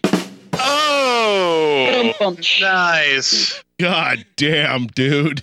Brutal. It's a blasphemous special. I had to Yeah. do it. Oh, yeah. All right. So the girls start enacting some sort of very unerotic, blood soaked kissing that looked a little bit like my favorite Type O Negative album. You know what I'm saying? but like, it was really clear though that the two actresses were not really wanting to sell this and they weren't into kissing each other. It's like most of the porn I've watched. like, Go God damn it, on. girls. Come on. It's it's it's like watching two like uh bro man dudes like uh like big brosif guys trying to play quote unquote gay chicken. you know what I'm talking about? Yeah. Where like they get really really close and then like uh, we're not gay. That's what their kisses look like to me. Yeah. Like it was like there was no passion. and like if it weren't for the blood covered mouths, I totally wouldn't have been able to finish. But luckily I was able to. Well, well. I, I just wish you would have done it before I got here. You see that spot on my notes right there? Yeah. That's proof. I just wish you would have You want to finished scratch and before I sniff got that? here. You no. want to scratch and sniff that? Uh, no. Come on. No. Come on. No. It smells like enjoyment. No, it doesn't. the schnozberries definitely do not smell like schnozberries. They're much larger Those aren't the greatest notes in the world. That's just a tribute. and a Tenacious D reference. Oh. Yes. Okay. Oh God. Now these blood-soaked X, you're fucked up, man. and that's the way we love them. Yes. All right. So these blood-soaked kisses end up leading to Alucarda drinking blood directly from Justine's breast. While tears sort of stream from her eyes, I did notice that where she's crying, and I couldn't tell if it was this act was not what she wanted, but she was happy to be able to be this close to Justine's breasts, or if perhaps it was tears of joy from getting this blending of them together or their souls being. Well, she is a Dracula. She is in fact a Dracula. Yeah. Yes, at least backwards, she's a Dracula. Yes. So I, I'm not quite sure. And then Justine seems to be like screaming, and I couldn't tell if it was in pain or horror or ecstasy. I think it was it. blend of that. I think it's supposed to be like a blend of all three. Either way, for the record, I was into it. Uh, yeah, I'm pretty much watching this thing going, like, is Court really chafed right now because the sheer amount of masturbating he's been doing? Unfortunately, this is why we can't cover porn because I had to write notes, so I can't fully enjoy it. If you catch what I'm drift. All right, so they cut from this to more blood mummy nuns, and they're sort of uh, leading the kids uh, in a Lord's Prayer. It looks like it's like a class that the nuns are teaching the kids or something along those lines. We could call it class, but it's really just indoctrination 101. And she's starting with the Lord's Prayer, and this is then intercut with Justine and Alucarda being led by a naked ginger woman to a circle of naked people. And it's like, movie, I love you already. You don't need to keep adding all this wonderful nudity. Oh, no, go ahead. It's fine. I was going to say, shut up, dude. Yeah, I'm going to ruin this for you. Uh, so the naked people start encircling them. We have a large group going in one direction, and then a smaller group of about four or five women going in the opposite direction, doing some sort of chanting uh, while they're encircling around them. And then the girls are there fully dressed, and then they're naked. This is the part where it really felt to me like Jodorowsky's influence was occurring, where Jodorowsky has sort of like an esoteric, all these different faiths blended together. It felt kind of like this was very specifically pointing towards a sort of pagan or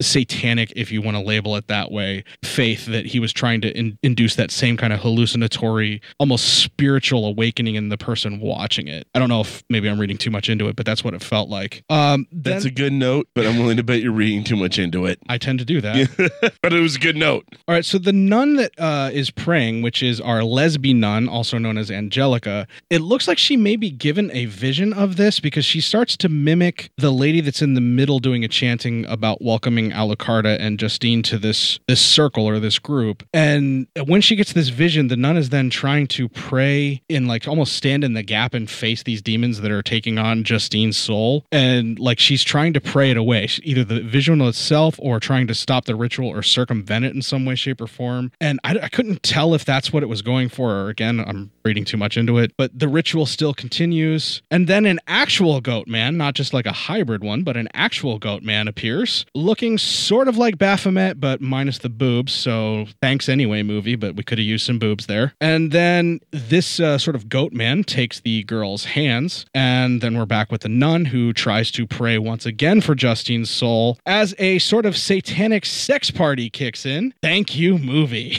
Oh, it's it wouldn't be the '70s without an orgy. That's the payoff, man. That's why we watch this shit. satanic sex orgies. That's what you watch Mhm. these movies for. Yeah. All right, so they're back with uh, the nun Angelica, who is crying, and it looks like she's like crying blood, and then she starts sweating blood, and then they're cutting back and forth between this and more orgy shots, and It's so psychedelic, you wonder if Rob Zombie did it.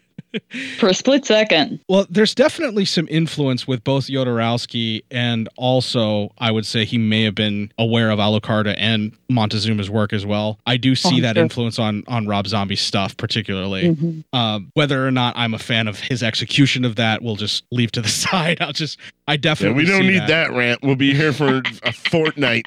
well, and also anything that I would say would probably offend X because I know he's a fan of the film that I would be savaging. So we'll just stop He it right is. there. I am not. Oh man, Do you listen to that sigh? Yeah. And he's been quiet for a while, which means he's been doing nothing but drinking alcohol. No, actually, what I was doing is I was pondering the um, the similarity, sim- the the way that things are the same. the way that things are the same in this particular orgy scene and the orgy scene from not, well, sort of an orgy, but the scene from Simon King of the Witches, where you have a wide variety of all body shapes and sizes naked uh, before the goat. So that's what I was thinking of. I was kind of off on a little tangent there. You know, I actually can picture that right now. Um, Simon King of the Witches feels more kind of 60s, and this definitely feels like very 70s in its in its execution. You know, because it feels a little more gritty uh, to me than what it is in Simon King of the Witches. The Simon King of the Witches, uh, that particular scene feels more like this is a 60s swinging orgy that this particular practitioner uses to, well, let's just say it, charge his rod because that's what he ends up doing. Electric charge, Yeah. magnetic charge. Yeah, yeah. I mean, that's why he was there, right? So, uh, but yeah, I definitely can see the similarity there. Um, a lot of these different uh, pagan slash satanic, you know, sicky movies, whatever you want to refer to them as, uh, these these particular orgy scenes do have a very similar. It's like a Hollywood's or or a movie maker's envisionment of what these types of rituals actually would be versus Mhm. what they might actually be. And I think, let's face it, it's kind of hard to sell what an actual ritual would look like versus a sec like a sex party with incidental Satanism thrown on top. I'm not sure. I'm not sure that Hollywood would have as many fat chicks as are in either of these films, naked. Right. Well, this is like I said, it's a movie maker's idea of that. But I, right. One of the things that I do like is, as you mentioned, the various body types that are there. It's Right. It's, it's excellent to see all sorts. You know, let's just say praising the goat or kissing it. kissing the goat. There is some goat kissing. All right. There is. Whoa, Jesus.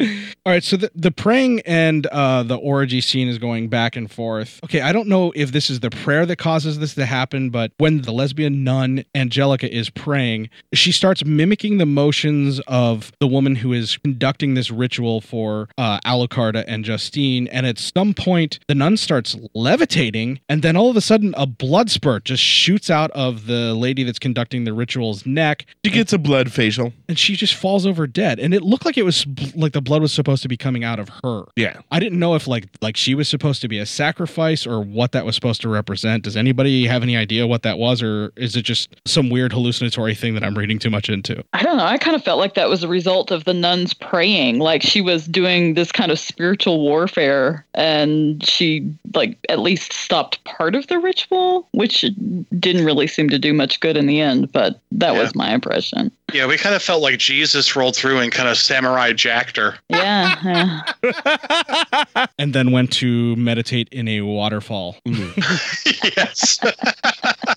like you do. Yeah. Well, if you're Samurai Jack, that's what you got to do. You got to find your center, you know, align your chakras, do your meditation, and then you can take on Aku the next day and see what happens. Samurai Jack podcast now. Here we go. Oh, I would so be into that. Uh, all right, we cut from this to the nuns class the following day, and all of the girls are there. And anybody who knows this film knows that, of course, I'm going to pull a clip of what's about to happen in this class. So that is our next clip. Today, we will continue studying the teachings of Saint Teresa. And this is what the devil does. To beget his evil, he obtains help from our virtues. Even if the gain be small, his harvest is great. But God, in his infinite wisdom, understands the wiles of the devil, and so gives us the strength to face them with noble thoughts and prayer. In this way, Justine, Alucarda, I trust that you have been listening. Yes, sister. Then you can repeat what I've just read. Well, Alucarda, stand up, child. And this is what the devil does. He grants us virtues to expand his kingdom, the only valid one. God, with his lack of knowledge, does not understand this truth and opposes it with false thoughts and prayers. God, silence! Satan, Satan, Satan, our Lord and Master, I acknowledge thee as my God and Prince. I promise to serve and obey thee as long as I shall live. I renounce the other God and all the saints. Don't listen to them! Don't listen to them! our Lord and Master, I acknowledge. Go out of the room! Sister Mary, take the children out of the room! Go! As Go! long as I shall live. Satan, Satan, I promise thee that I will do as much evil as I can. I will draw everyone else to evil. I won't fail to serve and adore thee. I give thee my life and my soul. Satan and Go I and get Mother do as much Superior, evil as I quickly. I What's wrong with you girls? Alucarda! Alucarda, please, my child! Alucarda! Okay, so the girls continue to torment the nun after that clip, and the nun still tries to teach the class. And as you kind of heard, she's ostracizing both Justine and Alucarda. Pretty much sounds like a substitute teacher trying to like still maintain some form of control. substitute nun. yeah. And, and I'm That's talking a about fucking like band name right there for a Yeah, punk band, substitute nun. But it's like, you know, when a substitute teacher comes into the Spanish class, you're like, well, fuck this shit. At some point, when she's chasing them around, she just ends up grabbing Justine and like shaking the ever loving shit out of her and just like ostracizes her and screams at her and demands that the girls kind of repent for what they've just said and beg for forgiveness and that they still have a chance. I mean, she's just having a fit. She's not looking at this as like two girls that are just being, uh, you know, just like obstinate and trying to get at the nun and get on her case. She's like, they're full on possessed. There's something wrong with them. They're sort of, they're just so 100% evil. She's just like beyond, you know, being to being able to accept any other kind of explanation for what's going on. And then the mother superior is brought in on all of this hubbub and she is dubious about what might be causing the girls to behave in such a way. And then she does something that made my skeptic heart very happy. She decides to have the doctor look at the girls, and she thinks that he is better suited to figure out what is going on with them. So they then see the doctor checks out Justine, who looks like the victim of a vampire or a Dracula, if you will. A Dracula? A Dracula, not the Dracula. Not the Dracula, but a, A Dracula. Dracula. Like a second cousin. Exactly. Or maybe like an illegitimate daughter who was born in a, let's say, underground tomb slash temple in Mexico. Manger. Manger. okay, so the doc discovers. See, uh, now we need a wall. Wow. Oh, Just boy. continuing your shit. Oh, yeah. I love it. Not Okay. the wall, but continuing my shit. Yes. All right. So the doc discovers that Justine's pulse is weak and that her heartbeat is definitely faint. She looks like Alucarda has been suckling at the wound on her breast for quite a while. This prompts the nuns to tell Justine to pray because that's going to resolve everything and heal you, even though there are doctors there to take care of you. The sight of the cross hanging from the nun's neck starts to send Justine into a vampiric style frenzy of fear. She's overreacting to it and freaking out. She screams herself to unconsciousness, and then we see that Alucarda is led to a confessional booth, and that leads us to our next clip. Yes, my child. I. I. Yes, go on. I was told to come to you. Speak up then. Well, I was asked to answer a question. When I did, Sister Jedmana got very angry at me. And for a very good reason. I am not what you may think, Father. The facts were explained to me, my child. You have sinned. I don't recall anything wrong. Liars rot in hell for eternity. I know for sure you are doing wrong. Don't miss this opportunity that has been granted you. You can cleanse your soul here and now. Yes, perhaps I have done wrong. I did not lie. I love life. With, with, Go on. with Justine. She came close to me. I love Justine. And call yourself blessed and believe in the heavenly armies and worship death. I worship life. You worship death. I love Justine. You love to kill. You should know. We have made a pact and sealed it with our blood. Justine and I. We are not to be blamed. You are, with a black cover over your strong body. You are ashamed of it. You are afraid of life. Yet you would like to have me, wouldn't you? Well, take me. Take off that filthy robe.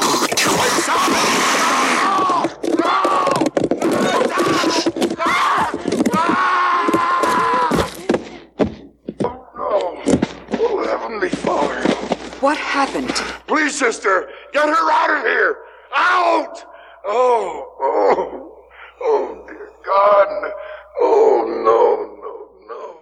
So she just grabs him by the penis. Yeah. When you're possessed, you can do it. Yeah, you can, and they let you. They just let you because you're possessed. Yeah, I, I'm. sh- I'm sure she had to pop a tic tac because you know breath for her breath because once you're possessed, she can't help it. She just has to kiss everyone. Yeah, yeah, absolutely. She Of just course. has to get all over that priest and Yeah. kiss him. When she sees a priest, she's Mm, got to grab grab him- him by grab the him penis. anywhere. Yeah, Grab him by the dick. Yeah, yeah. When you're possessed, Well. you can do it. Yeah, well, of course. I'm just so glad they brought the men in to straighten things out. This is uh, uh, I don't know. Is this locker room talk or like rectory talk?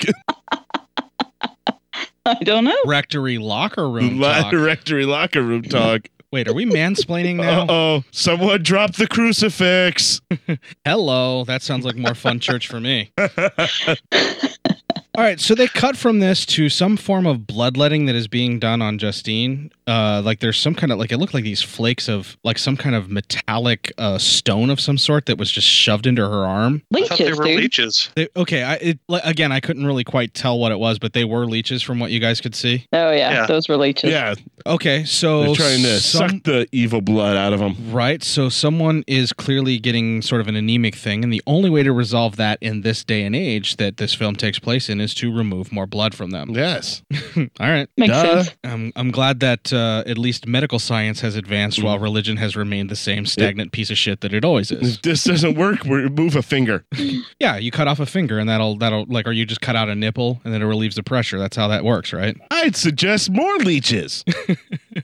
Then we grind up the leeches and feed them to you. Uh, okay, So you get your blood back. All right, so they're doing this bloodletting on Justine with the leeches, and then they cut from this to nun and priest doing some beating and flagellation with cat o' nine tails. Not gonna lie, kind of still enjoyed this too. They are trying to remove their sinful thoughts, and uh, at least that's what I'm thinking. Like they're trying to overcome the like the blasphemies and the outrages against God that they had been witness to. No, they just you know had a you know a whip and decided we should fucking try to use it. So this is what Catholics do for fun on a Friday. God, I don't know if these. I don't think these people are Catholics. no, what Catholics do for fun on Fridays is get A fish drunk. fry? At, get dr- fish Bingo and a fish fry. bingo, fish fry, and getting drunk in communal wine. and pretending like you don't hate yourself for being a part of that faith. the hot Knights Yeah. of Columbus. Yeah, kinda.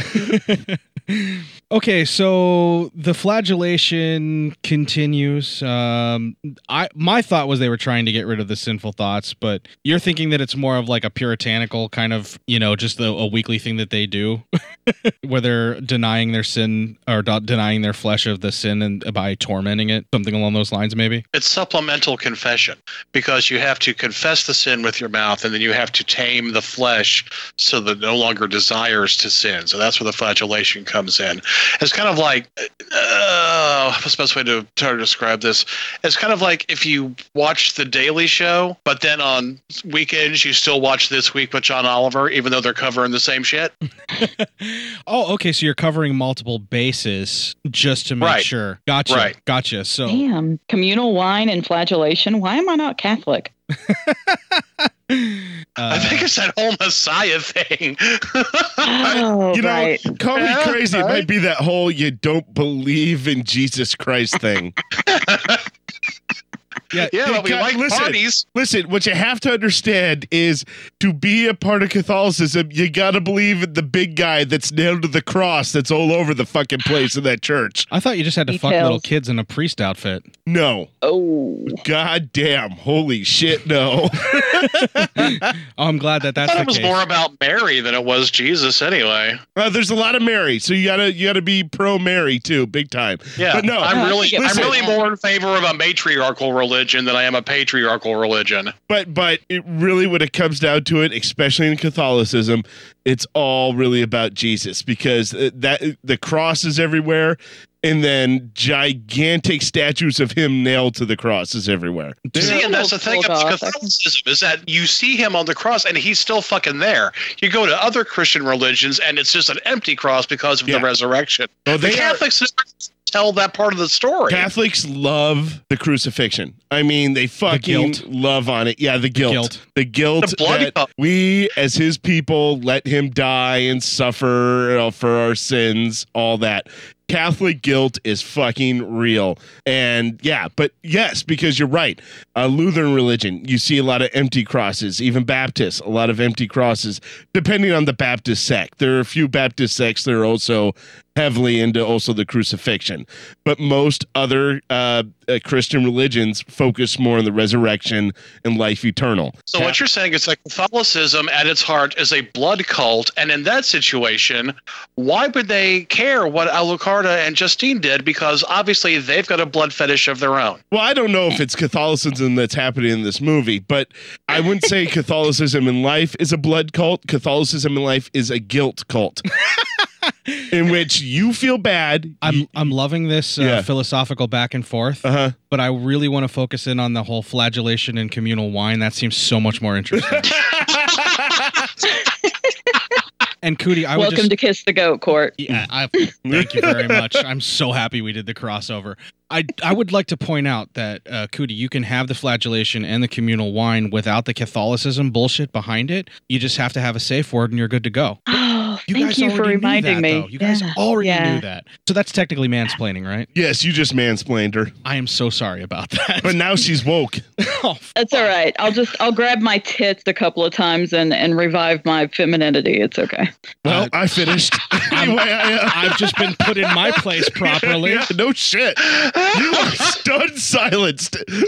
I'm blushing. Holy cow. it got hot in here. I'm sweating. Nice. Yeah. All right. So let's get back to the film before this gets even more uncomfortable for me. Why, why is it a good way. uncomfortable? I'm very comfortable. We went from an area of flagellation to boob grabbing, and I just pictured it, and now I feel guilty. But she could do that because you know she's a star. She could do that. she, she can just grab her titties whenever she wants. and also, they belong to her, so Yeah. she automatically has her own consent to grab But her that own was boobs. part of the joke. But Now you know, I'm Jesus. mansplaining to yeah, yeah. Now I'm woke. You are definitely. It's good to not be a woman. It's good. You know what? I'm not going to argue with you. Although you guys get the shit out of the stick on some things, but you know, hopefully we can get that taken care of. But other things, I you know, think that's are mostly good. men's fault because they're jealous of how awesome it is to be a woman. Yeah. And isn't actually that ties into I this really film? wish something It like that totally does. Something like that happened last night on Reddit, and on one of the front pages, they showed an X-ray of what happens to a woman's foot in a stiletto heel. And I actually looked at my wife and I go, you know, I'm sorry. I'm sure some fucking ass, you know, dumbass man created that. Look what it does to your fucking feet, and you feel the need to wear those, you know, when you go out at night. So I'm sorry that we did that. And she laughed. And It's not a torture device for the heel. It's actually to raise the leg in such a way to present the buttocks to pop it out. Yeah. And it's like an evolutionary well, yeah, it's thing. yeah. Yeah. Okay, so during the flagellation and communal wine, the priest concludes that the devil has possessed both Alucarda and Justina, and then he starts giving these historical accounts of demonic influence and possession.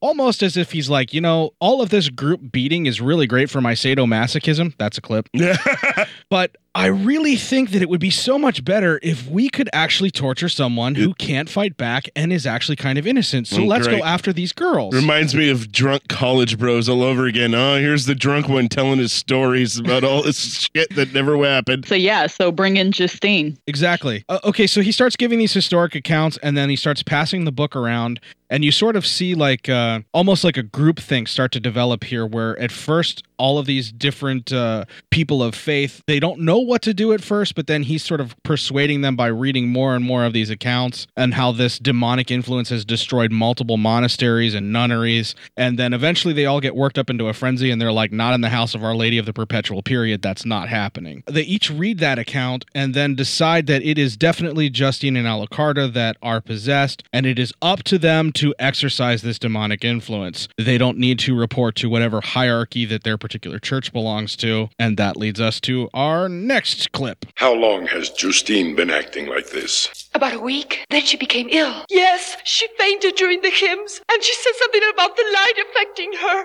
That's it. A heliophobic demon. That's a sixth category devil who hates light.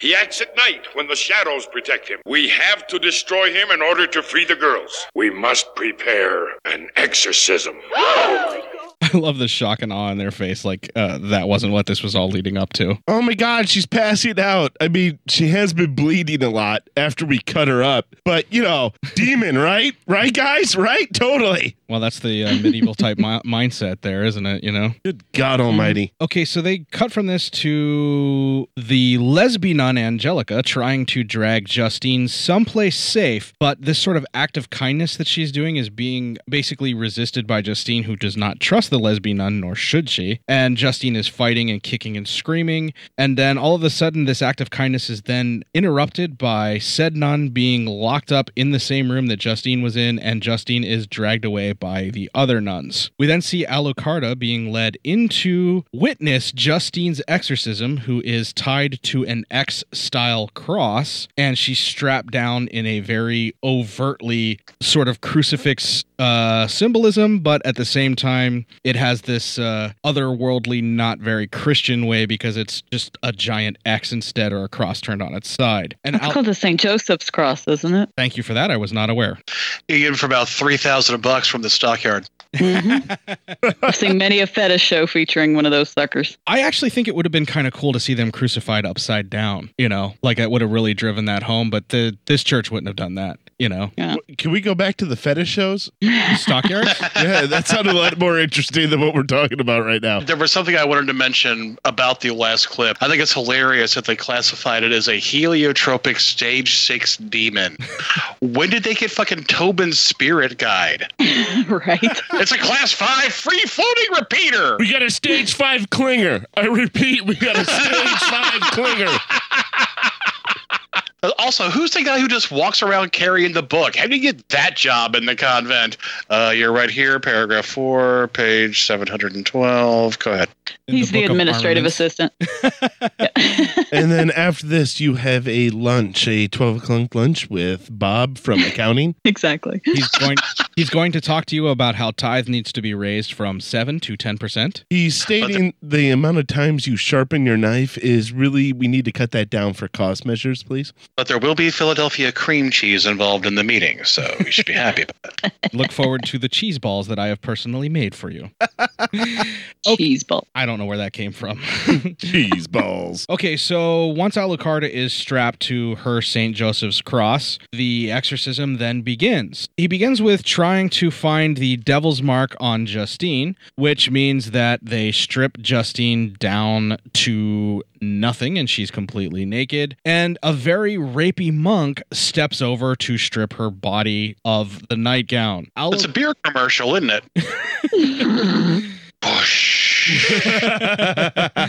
Great taste, less filling. Yes, you are definitely less filling for most women.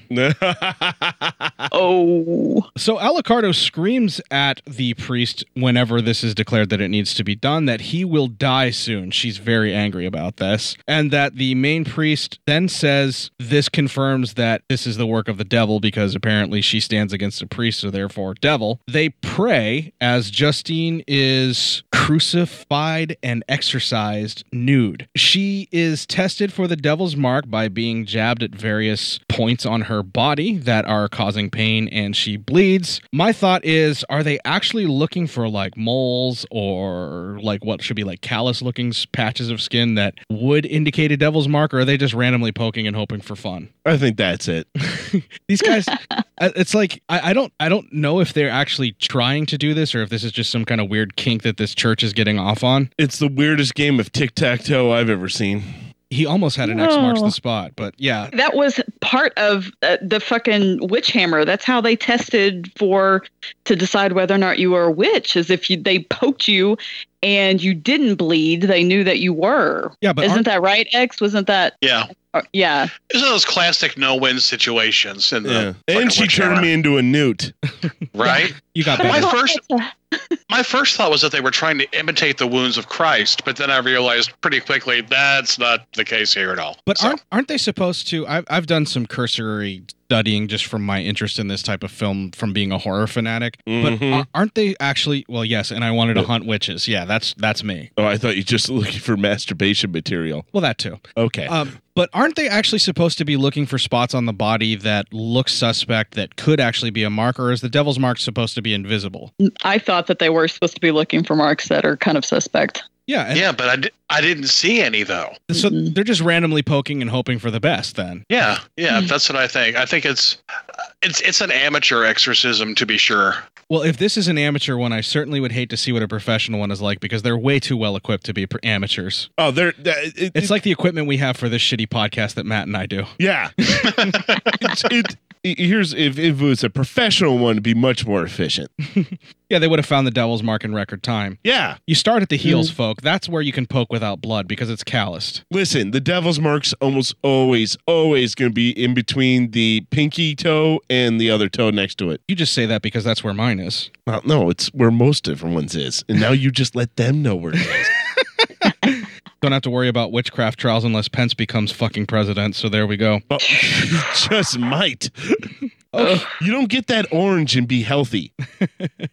Okay, so they're testing for the devil's mark, and at various stops, they can't find anything because everything's bleeding and causing pain. This is definitely difficult to watch, and it's extremely infuriating. These kind of exorcism scenes in these type of films that take place, whether it's the devils uh, with that type of you know confess or, or torment, or Alucarda, or uh, Paul Naschy's Inquisition, all of these kind of things are infuriating to me, particularly because every single one of these people is innocent of any kind of witchcraft to me, because you know There's no such thing as witchcraft. Right. So it's like it's just fucking torture for the sake of torture is all they're doing. Um, the doctor then shows up, and the lesbian nun Angelica break in with the doctor during this exorcism and demand that the exorcism be stopped. That actually leads us into our next clip.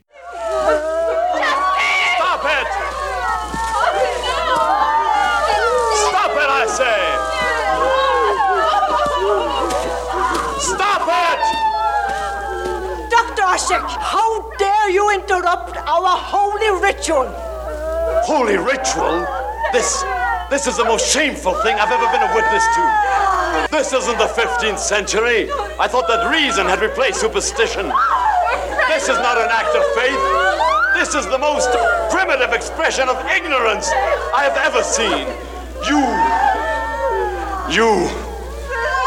You have just killed Justine. Damn you! Damn you! Release her. All right, so they discover that Justine is dead, and with Justine dead, the doctor liberates Alucarda, and the lesbian nun kneels at the crotch level of Justine, weeping. And what great framing of a shot for that! We have great composition. We've got Our Lady of the Perpetual Blood and this crotch shot of Justine. Yeah. And like he has the composition where the dead center in the frame is the split between the two. Uh-huh. And like the way that she kneels in front during that shot, it has this very um about to kneel for giving head connotation to it to Yeah. me. And it was just like it was disturbing and erotic all at once, and that's exactly where I like to live. All right, so they remove Justine's body from the cross and then hand it down to the lesbian nun in a fashion that is hauntingly similar to the painting of the Madonna, like even the way that she is cradling Justine's body. The crucifixion and sort of anti-Christ uh, symbolism in this kind of completes here with Justine's death. Did anybody else kind of see that? That it looked very similar to that famous painting of the Madonna? Yeah. with the Oh, oversized, yeah. oversized Mary and the Mhm. undersized Jesus. Yeah. Oversized Mary, undersized Jesus. Well, that's how they to make it like you know she's cradling the baby again or, or whatever. That's Yeah. what they did. Okay, so the lesbian nun in her rage scolds the mother superior and the priest, and then they cut from this to the doctor brings Alucarda back to his home, which is also his surgery and practice, and probably where he grows his leeches, and then places her on a bed. She is passed out from being punched in the face, still unconscious. He checks her for any lasting damage, which he seems to think she is okay. And then they cut to Justine's body is being watched and prayed over by two nuns. One collapses and is carried off while a replacement kneels and resumes the prayers. Then the camera moves into Justine's hand, and we see that the hand twitches and moves. And they cut back to Alucarda wakes up screaming and lamenting until the doctor attempts to soothe her. And then his blind daughter, who we were briefly introduced to at the very beginning of the movie and now comes back, Daniela, wanders in in the most, uh, let's just say, cliche blind girl way.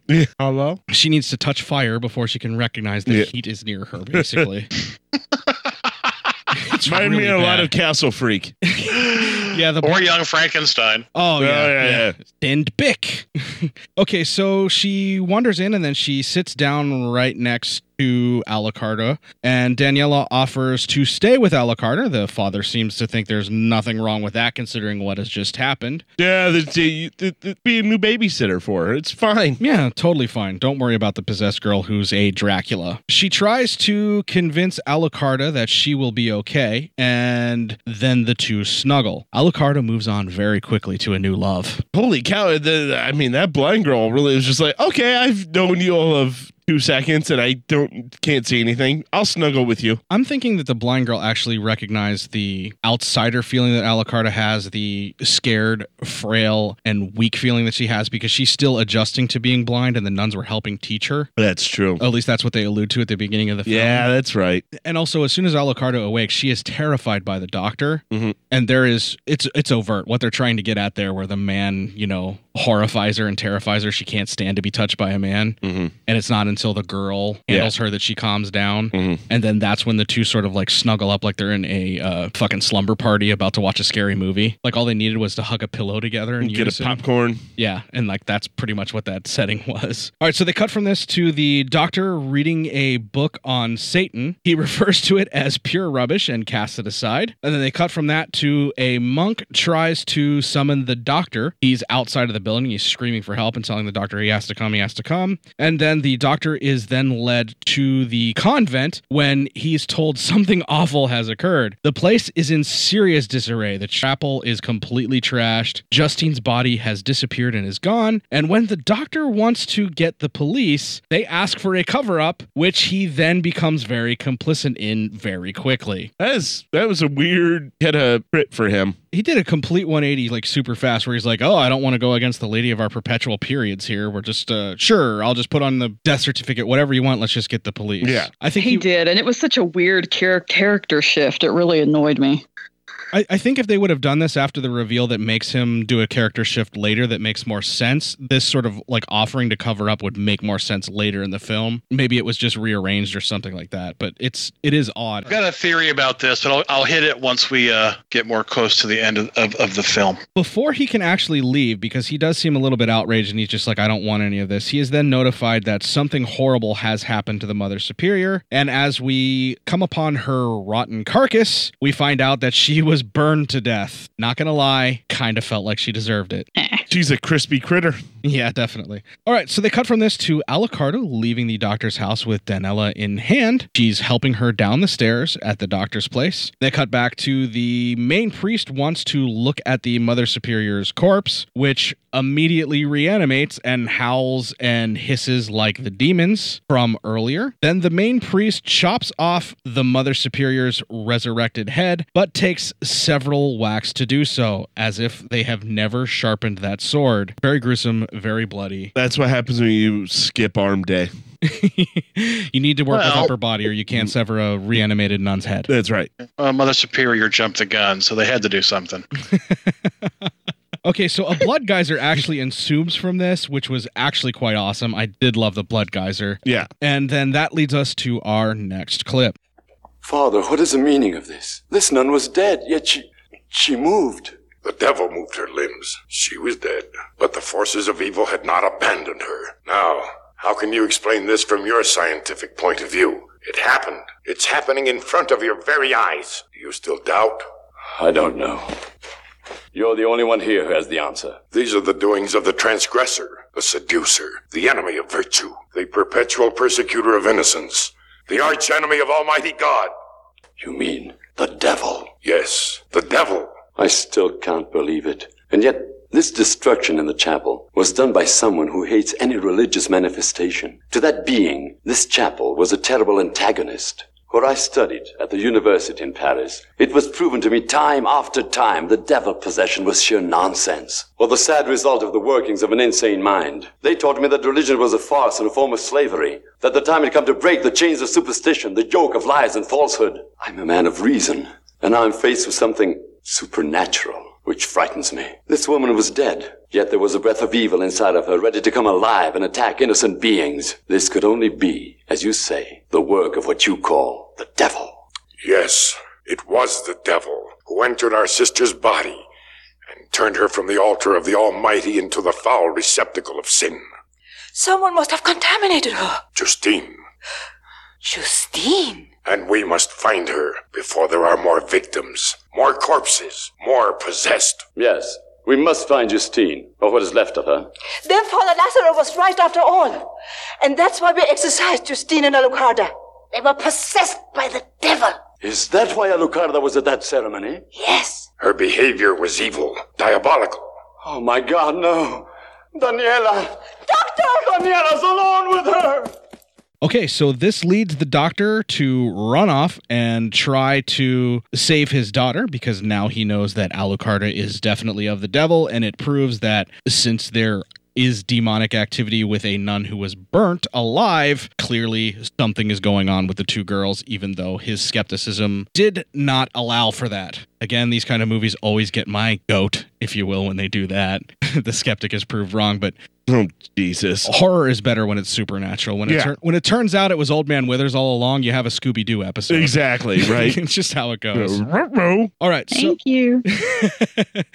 when he actually returns home, they are gone. So Alucarda has already run off, and they try to figure out where she may have taken Danielle. They cut from this to the doctor getting all Van Helsinged up because when you're taking on a Dracula, you need to give a Van Helsinged up. You need to be Van Helsinged up, and he decides to go on an Alucarda hunt. Angelica, the lesbian nun, thinks she knows where they are, but doesn't want Alucarda to be hurt. Looks like she herself has already moved on and found another love interest. Mm. Or perhaps because Justine would not want Alucarda hurt, she's trying to. Yeah, yeah. Whatever. Okay, so they arrive. Justine! yeah, that's said not enough in this film. I know. They arrive at the surreal, dilapidated building from earlier that Alucarda was born in, and they go looking for the girls. They enter that ritualistic looking chamber slash burial ground that Alucarda was born in and leave Angelica, the lesbian nun, alone while they go searching through another opening at the back behind the sort of pan looking statue that's dilapidated and falling apart. Yep, they're gonna go try to get it from the back. Yeah. Yeah, that's yeah. exactly. Yeah, they're Mhm. trying to find the back way in or No, out. no, no. Yep, say it slowly. no. And put put that little you know twinge in your voice you got going there tonight. I'm not going to help you finish any faster. Okay, so the lesbian nun is all alone within the tombs and the coffins, and then we hear that wheezy noise begin. The lesbian nun opens the coffin to find Justine Elizabeth Bathory bathing in a coffin filled with blood. Fuck, that's hot. I love that scene. totally naked girl resting in a coffin filled with blood. Alucarda, could I love you anymore movie? All right, hand check everybody. Nope, almost done. All right. Okay, so she rises from the coffin and claws at the nun, all the while dripping with fresh blood. God, that's mm. hot. The nun laments to her god, and this stops Justine for a brief moment, who sort of kneels before the nun, and then before anything kind of sexy can happen, the Van Helsing enters with his monk character and starts dumping holy water en masse on poor Justine, which burns Justine, who then immediately bites the lesbian nun's neck to sort of feed off of her, I guess to heal from the burns. But then they dump even more holy water on it. They must have a wholesaler or supplier of that sort. And the burns are then too much, and she succumbs to the burns, stumbles around and then falls to the ground before she collapses and dissolves, both literally and filmically speaking, into a skeleton. The lesbian nun utters Alucarda and then the convent to the doctor, which signifies exactly where Alucarda has been heading, and then the doctor goes to the convent to look for her. The good doctor pauses for just a brief moment to do his best Peter Cushing Van Helsing pose as he looks over the freshly killed Justine's body to sort of admire his ability to dispatch her with holy water. Anybody else notice that? He even kind of flares out the cape right after he leaves with that. Yeah. yeah, very much so. I was like, God damn, he's working that cape. When you get a cape in a movie, you better know how to make that thing flare out when you turn. Yeah, and he did it excellently. Okay, so he heads on off to the convent to find Alucarda and to rescue his daughter. And then we cut to Panic at the Convent as Alucarda chants more black metal band names and nuns start exploding into flames. At this point, I don't think I could love the film anymore. Spontaneous nun combustion Yeah. is one of the things I've been praying for in a movie my whole life. That's weird. it's that's a weird. All right, I'll let it go. It's a weird thing to have on a what were you checklist. praying to? Nothing. I've just been Black hoping metal for it. bands. Black metal bands. Yes, I was. Uh, there I, you go. I was chanting out the names of black metal bands. Deathgasm. Oh, Glen Benton, please hear my prayer. I pray to thee, all hail, Kerry King. Bring me exploding combustible nuns.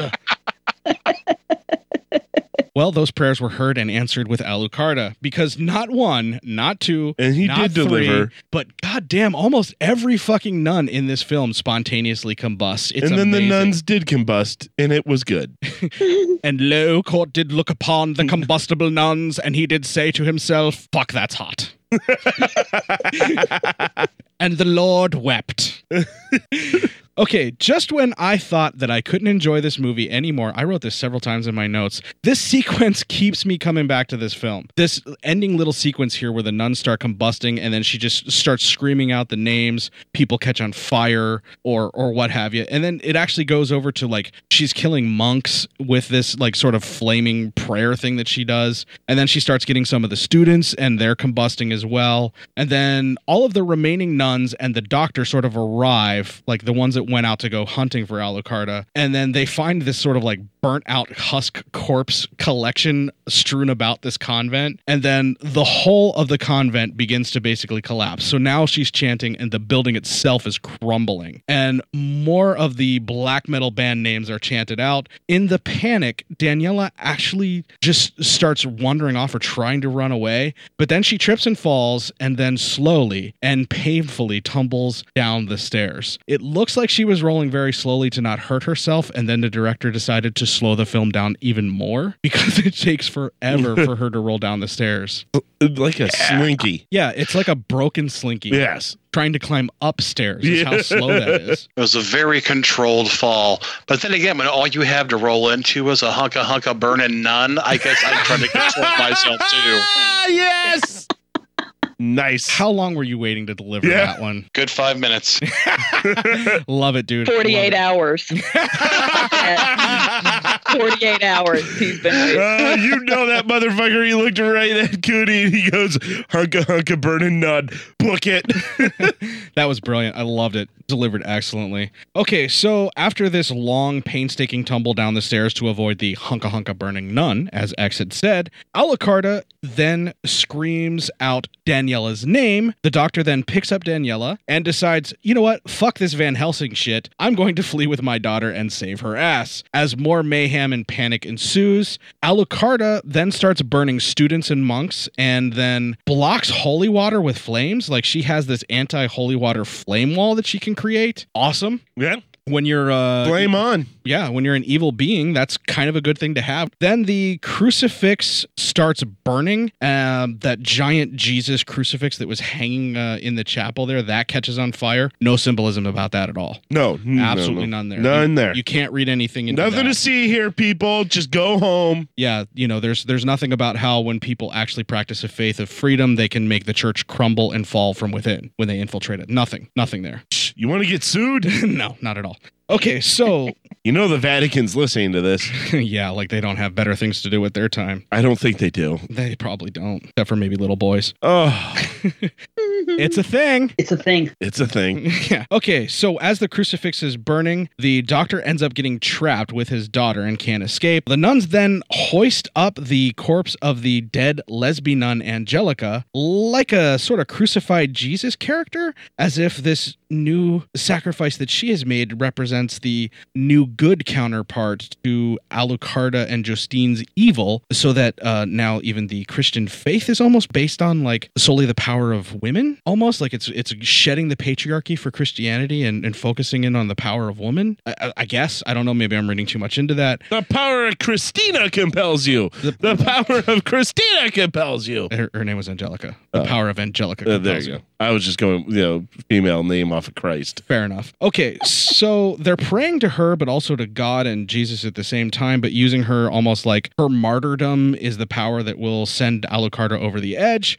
And then this sends Alucarda into a demonic fit. And then the lesbian nun and the Jesus statue burn in synchronicity, driving home that point that maybe one is now replacing the other or something like that. It's very Old Testament because you do get at least two burning bushes. Oh, Nice. And then during Alucard's freakout, she starts to basically collapse. She then also literally and filmically dissolves into dust as if she has never existed. The film then focuses on the burning Jesus on the cross, and we roll credits.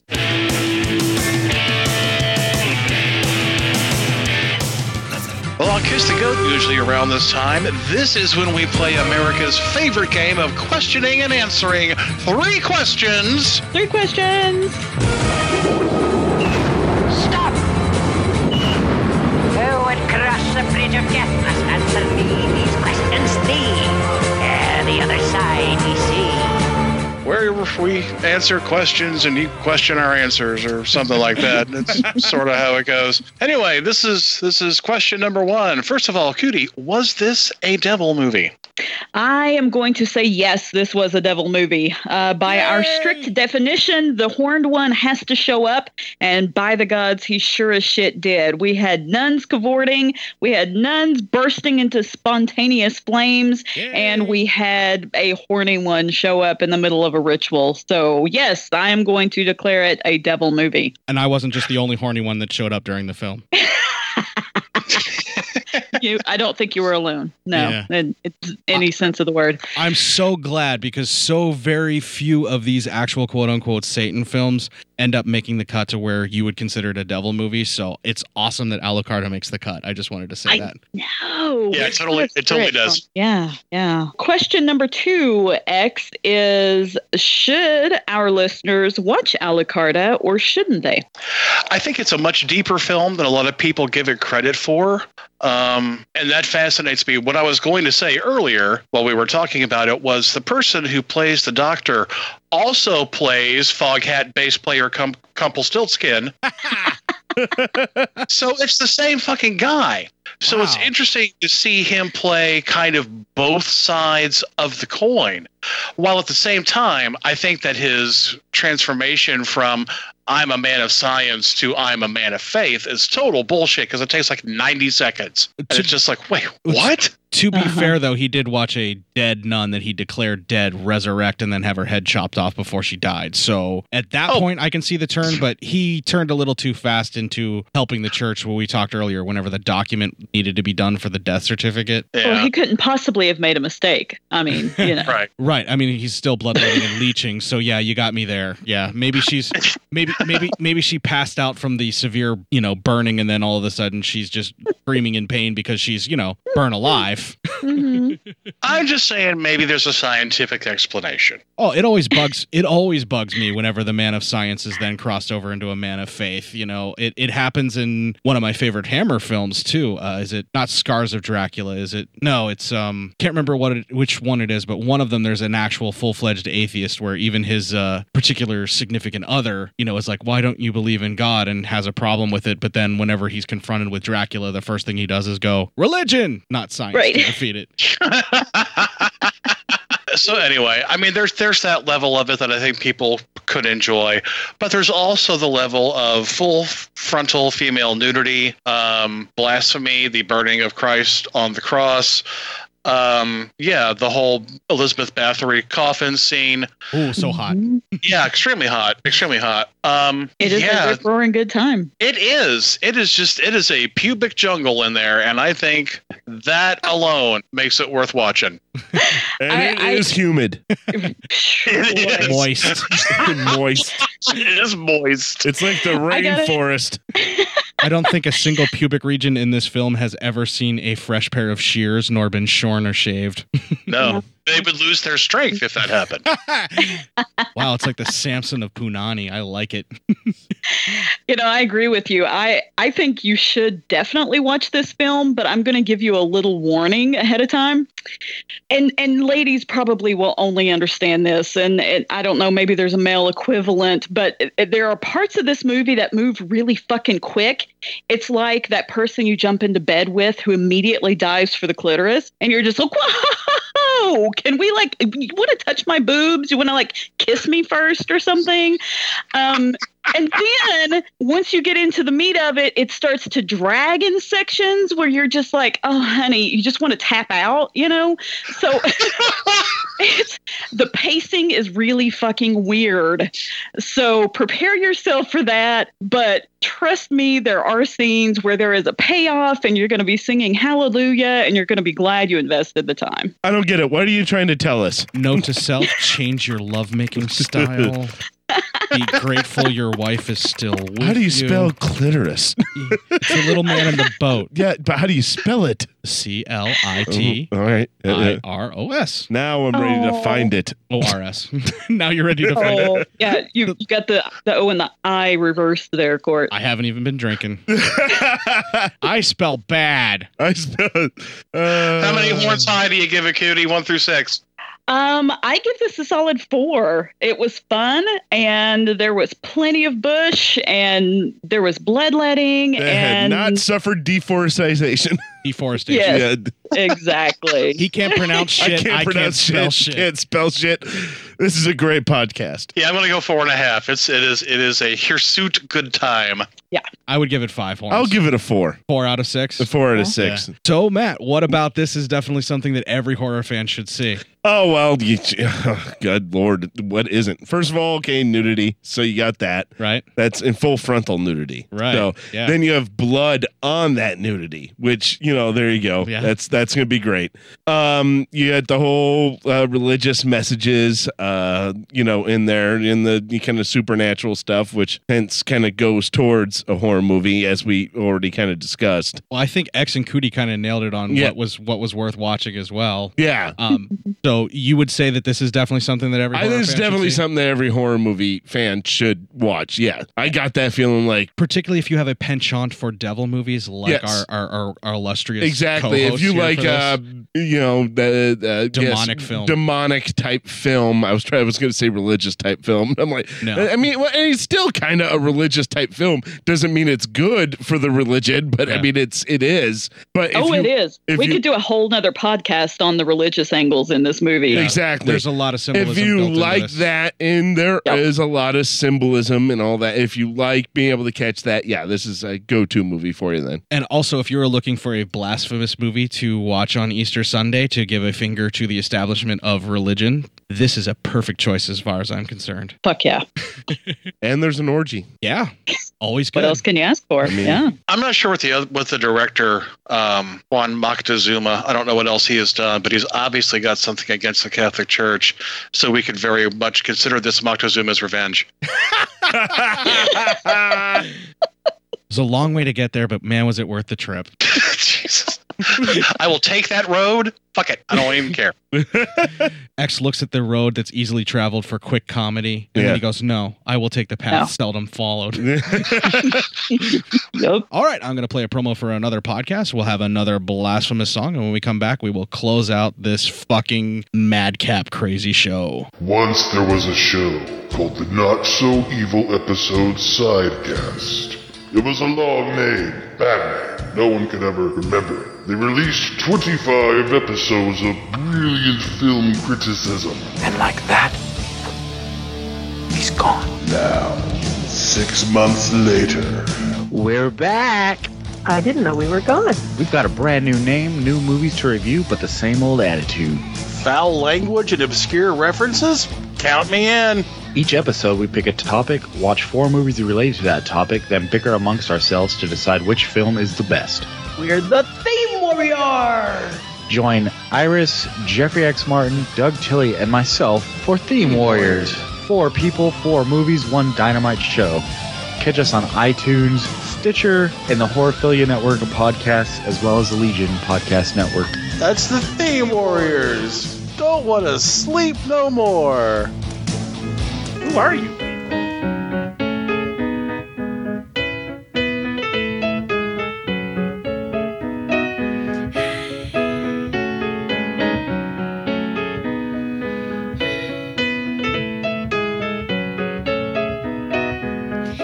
Father Lucifer, you never look so sane. You always did prefer the drizzle to the rain. You're still in love with that milkmaid. How the Lizzies, how's your Jesus Christ been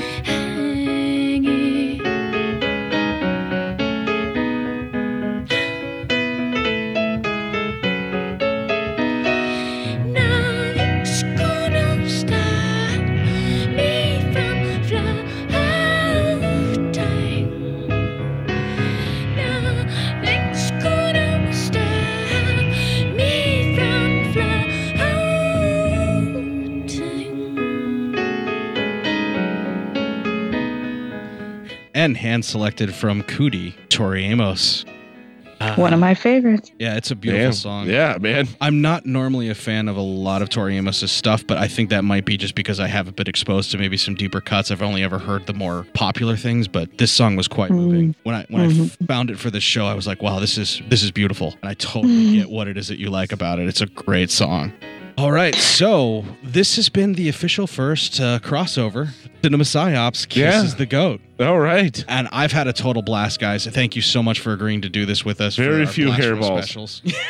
Oh, it's been hella fun. Thanks for having us, guys. thank you so much. Yeah, and I'm so glad that we were able to do this for a blasphemous Easter Sunday special. Yeah, this was a lot of fun. It was really a lot of fun. Even our prolapsed Catholic enjoyed it. Yes. I sure did. Now, folks, and I am. Both of our shows, both Kiss the Goat and Cinema Psyops, is available on Legion Podcasts, which you should know if you're listening to either feed. We're still on Legion? Yeah. Suckers. Yeah. We actually got brought back in because Kiss the Goat. Yeah. Yeah. Big time. All right. Yeah. Being able to get a full on crossover. Suckers. Absolutely. Look at that. Yeah. Legion Podcast is like the abused spouse that just keeps putting up with our horse shit. Yeah. One of these days it's going to We learn. keep telling them we're gonna change, but we're never gonna change. We're change. never going to change. but don't tell Legion we said No, that. don't tell Legion we said that. Yeah, both Kiss the Goat and Cinema Psyops are available on Legion Podcasts. If you're listening to this on one of the feeds and enjoyed the other show, I highly recommend either or, especially mine because I love me.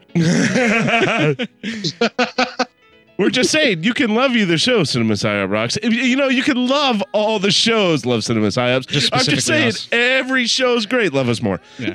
No, but in all seriousness, to pull back the veil, I've Yeah. been a huge fan of Kiss the Goat. I've said that to X off the mic before when he guested on our show. and this means the world to me that you guys did this crossover. Thank yeah, you this so is much. really awesome, guys. Uh, I, I've always enjoyed uh, X and uh, Cootie. It was nice to get to talk to you and and fuck around on this podcast thing with you guys uh, together. And, and, and you definitely made me blush and had me shut up in my tracks. so. It was amazing to see. Good. That face. I thought his head was going to explode. All right. We're very proper. I know how we sound, but we're two proper gentlemen. So to hear you use such language, I love being married to her, by the way, and that's that's a good part of it. She had guys fuck, have- she had fucks at one point. I don't know where they went. I, you know what? Uh, I turned 40 in a couple of months. I think they went out the window a few years ago. And lo, you looked upon the field where Cootie keeps her fox, and it has been barren for years. Baron. the Lord did say she will be given no fucks to give.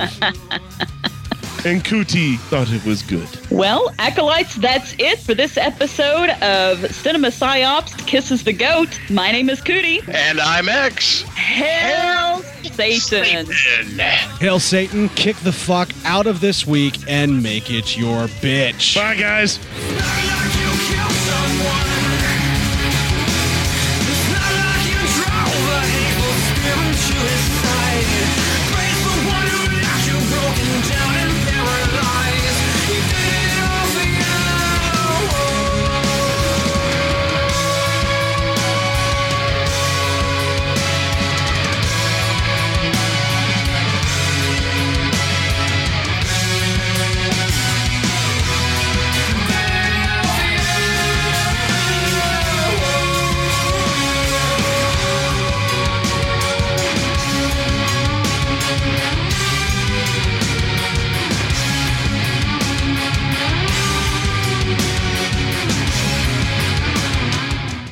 Mama calls him Jeff. You start calling him Jeff, we're all gonna get confused. He he heard he heard you call him Jeff, and so Oh. he was like, "Fuck this!" Click.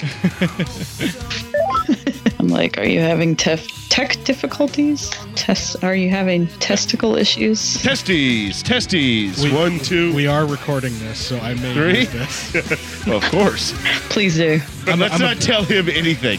Cootie's Skype picture makes me feel like she's judging us. I would judge you. Well, I mean, because it's up on a higher monitor, so it's like she's looking down. That was the general idea. I didn't do my math homework. Yes. Multiple. Here we go. Yes. All right. Everybody's online. Cool. We were saying Huzzah. nothing but good things about you. Fucking liars. It's all right. We talk about our lives generally. and, then, and, then, and then after we're close to weeping, we go to the guests so we can hear about their fantastic fucking lives. It only takes us usually about two or three sentences before we want to weep about our lives. Yeah. Particularly since uh, the, the Cheeto has taken office. Ugh. That's pretty close to where I'm at too. I thought we could call it Cinema Psyops Kisses the Goat, but if you guys want to do something different, like Kiss the Cinema Psyops Goat or whatever for a crossover, I I don't know.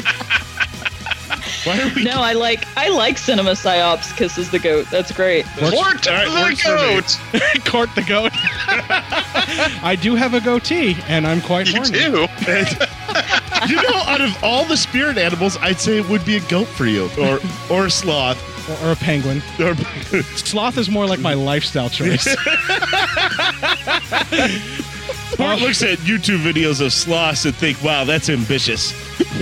yeah, I'm like, wow, these guys are real go-getters, aren't they? Those fast-moving sons of bitches. Of all the seven deadly sins, sloth is probably my favorite. yeah, right. It's the easiest for me to achieve. There you go. I've got the notes. I did everything. I know you guys have been kind of busy, so I, I notated the entire film out, um, Sweet. clips and all, and everything. I didn't know if you guys See? want. I, I, I told you he was organized, Cootie. Yeah, X is the one who organizes this shit for us. I just kind of like, okay, what do I talk about now? So, Ah, Cootie, that's what I do. yeah. except she's actually charming and awesome on their show. No one told me I had to be charming or awesome. Fair enough. you just have to show up and be abused. I just have to show up and say horrific things into a microphone, and then I go home. There is that. Okay. All right, so here we go, folks. I'm gonna mute everything. So here is the first promo. I hate this! Damn it! I had the wrong window selected. See? That's gonna happen. yeah. Fuck. In this room, you're the asshole for once. Uh, you, you know, I'm the asshole in a lot of rooms. So really, this for once thing is kind of just not even true. I just wanted to feel a little vindicated. and Thank you for that. Okay, so for once, I'm the asshole. You- then. you- yeah, for once, you're the asshole. Usually it's me. I look around the room and I'm like, hmm, is it me? Which makes me think, yes, it is. Yeah, yeah, Ah, shit. I'm the asshole. Bush on bush action. Muskrat bush, no less. You know, I wonder if you Googled, like, turn off safe search, all that shit, and Googled bush on bush action, if you get, like, some art of the two bushes going at it. No, what you probably end up finding is the two Bush daughters drunk somewhere on spring break. Oh. Ew.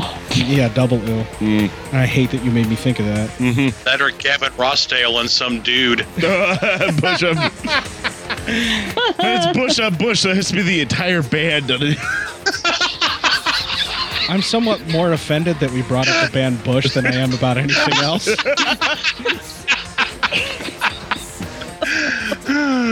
All right, so they That's cut- why Gwen Stefani left. Yes. Hogan. Hogan. Oh my god. They keep their souls in the coffee pot. And into me. Oh, there he goes. Yep. we have reached the point of alcohol saturation Yeah. to where X shall sing. Is it a flesh and blood sacrifice? Ooh, poison reference. Nice. Thank you. Good night. I don't want, I don't mean to make you feel old, but when I was in sixth grade, that tape was awesome. Hot fuck, man. Just roast him, why don't you? no, seriously, my sixth gra- when I was in sixth grade, I thought Flesh and Blood was like the most awesome tape ever. Really? It was right before I discovered the Ramones full time. Ah, I gotcha. I That's fair. That's totally Well fair. done. Yeah. Yeah, I knew the Ramones kind of briefly uh, from um, National Lampoon's Vacation, the very first one, because I heard them being played whenever uh, one of the kids pops on the headphones and they're heading up the overpass. But I didn't find them until quite a few years later, uh, thanks to BMG, and that's going to be a great outtake. Well, just pour some sugar on it. Let's go. Wrong band. Wrong band? I Yeah. It was poison. That's Def Leppard. Oh, that's oh, Def it's Leppard? Def Leppard. Ah, damn oh my it. god. What has like seven arms and ruined music as we know it? Def Leppard. I actually Uh, don't I- mind them. I just love that tasteless joke. Yeah, yeah. Too soon. Fucking Yeah. gross. Too soon. Dude, he, he practically regrew a full new arm by now. It's not too soon. But last night, uh, we're, uh, uh, for start, I was, uh, uh, And it's like a evolutionary well, yeah, it's thing. yeah. Yeah. But then she goes, you know, you should be sorry when I'm like in pain from cramps and on my period. They go, well, listen, that's not my fault. You have to talk to your creator on that one. You you have to talk. You have to take it up with the creator on that one. I got nothing to say on that. But you could be a good husband and try and make that time a little more comfortable for her. I do. I, I do everything for her during that time. you kidding me? I don't need to be smothered in my sleep. Reminds me that I like your wife more and more every day. I know, right? Now I have to find where I was, so I'll leave this in because it's always funny to hear me wonder where the hell I am in my own notes. okay. Just you went away there for Did a I? second. Oh. Okay, you're back. Good. All right. Just wanted to make sure there wasn't a problem with the mic. Cool. Okay. I, went, I went too high. Yeah. I found a new frequency. They are the I don't know, man. Your notes. Yeah. oh, okay. I can't even read my own notes. It's very Old Testament because you do get at least two burning bushes.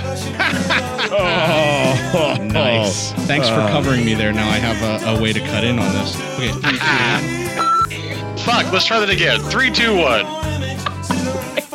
I was on mute. I fucked up, okay? God.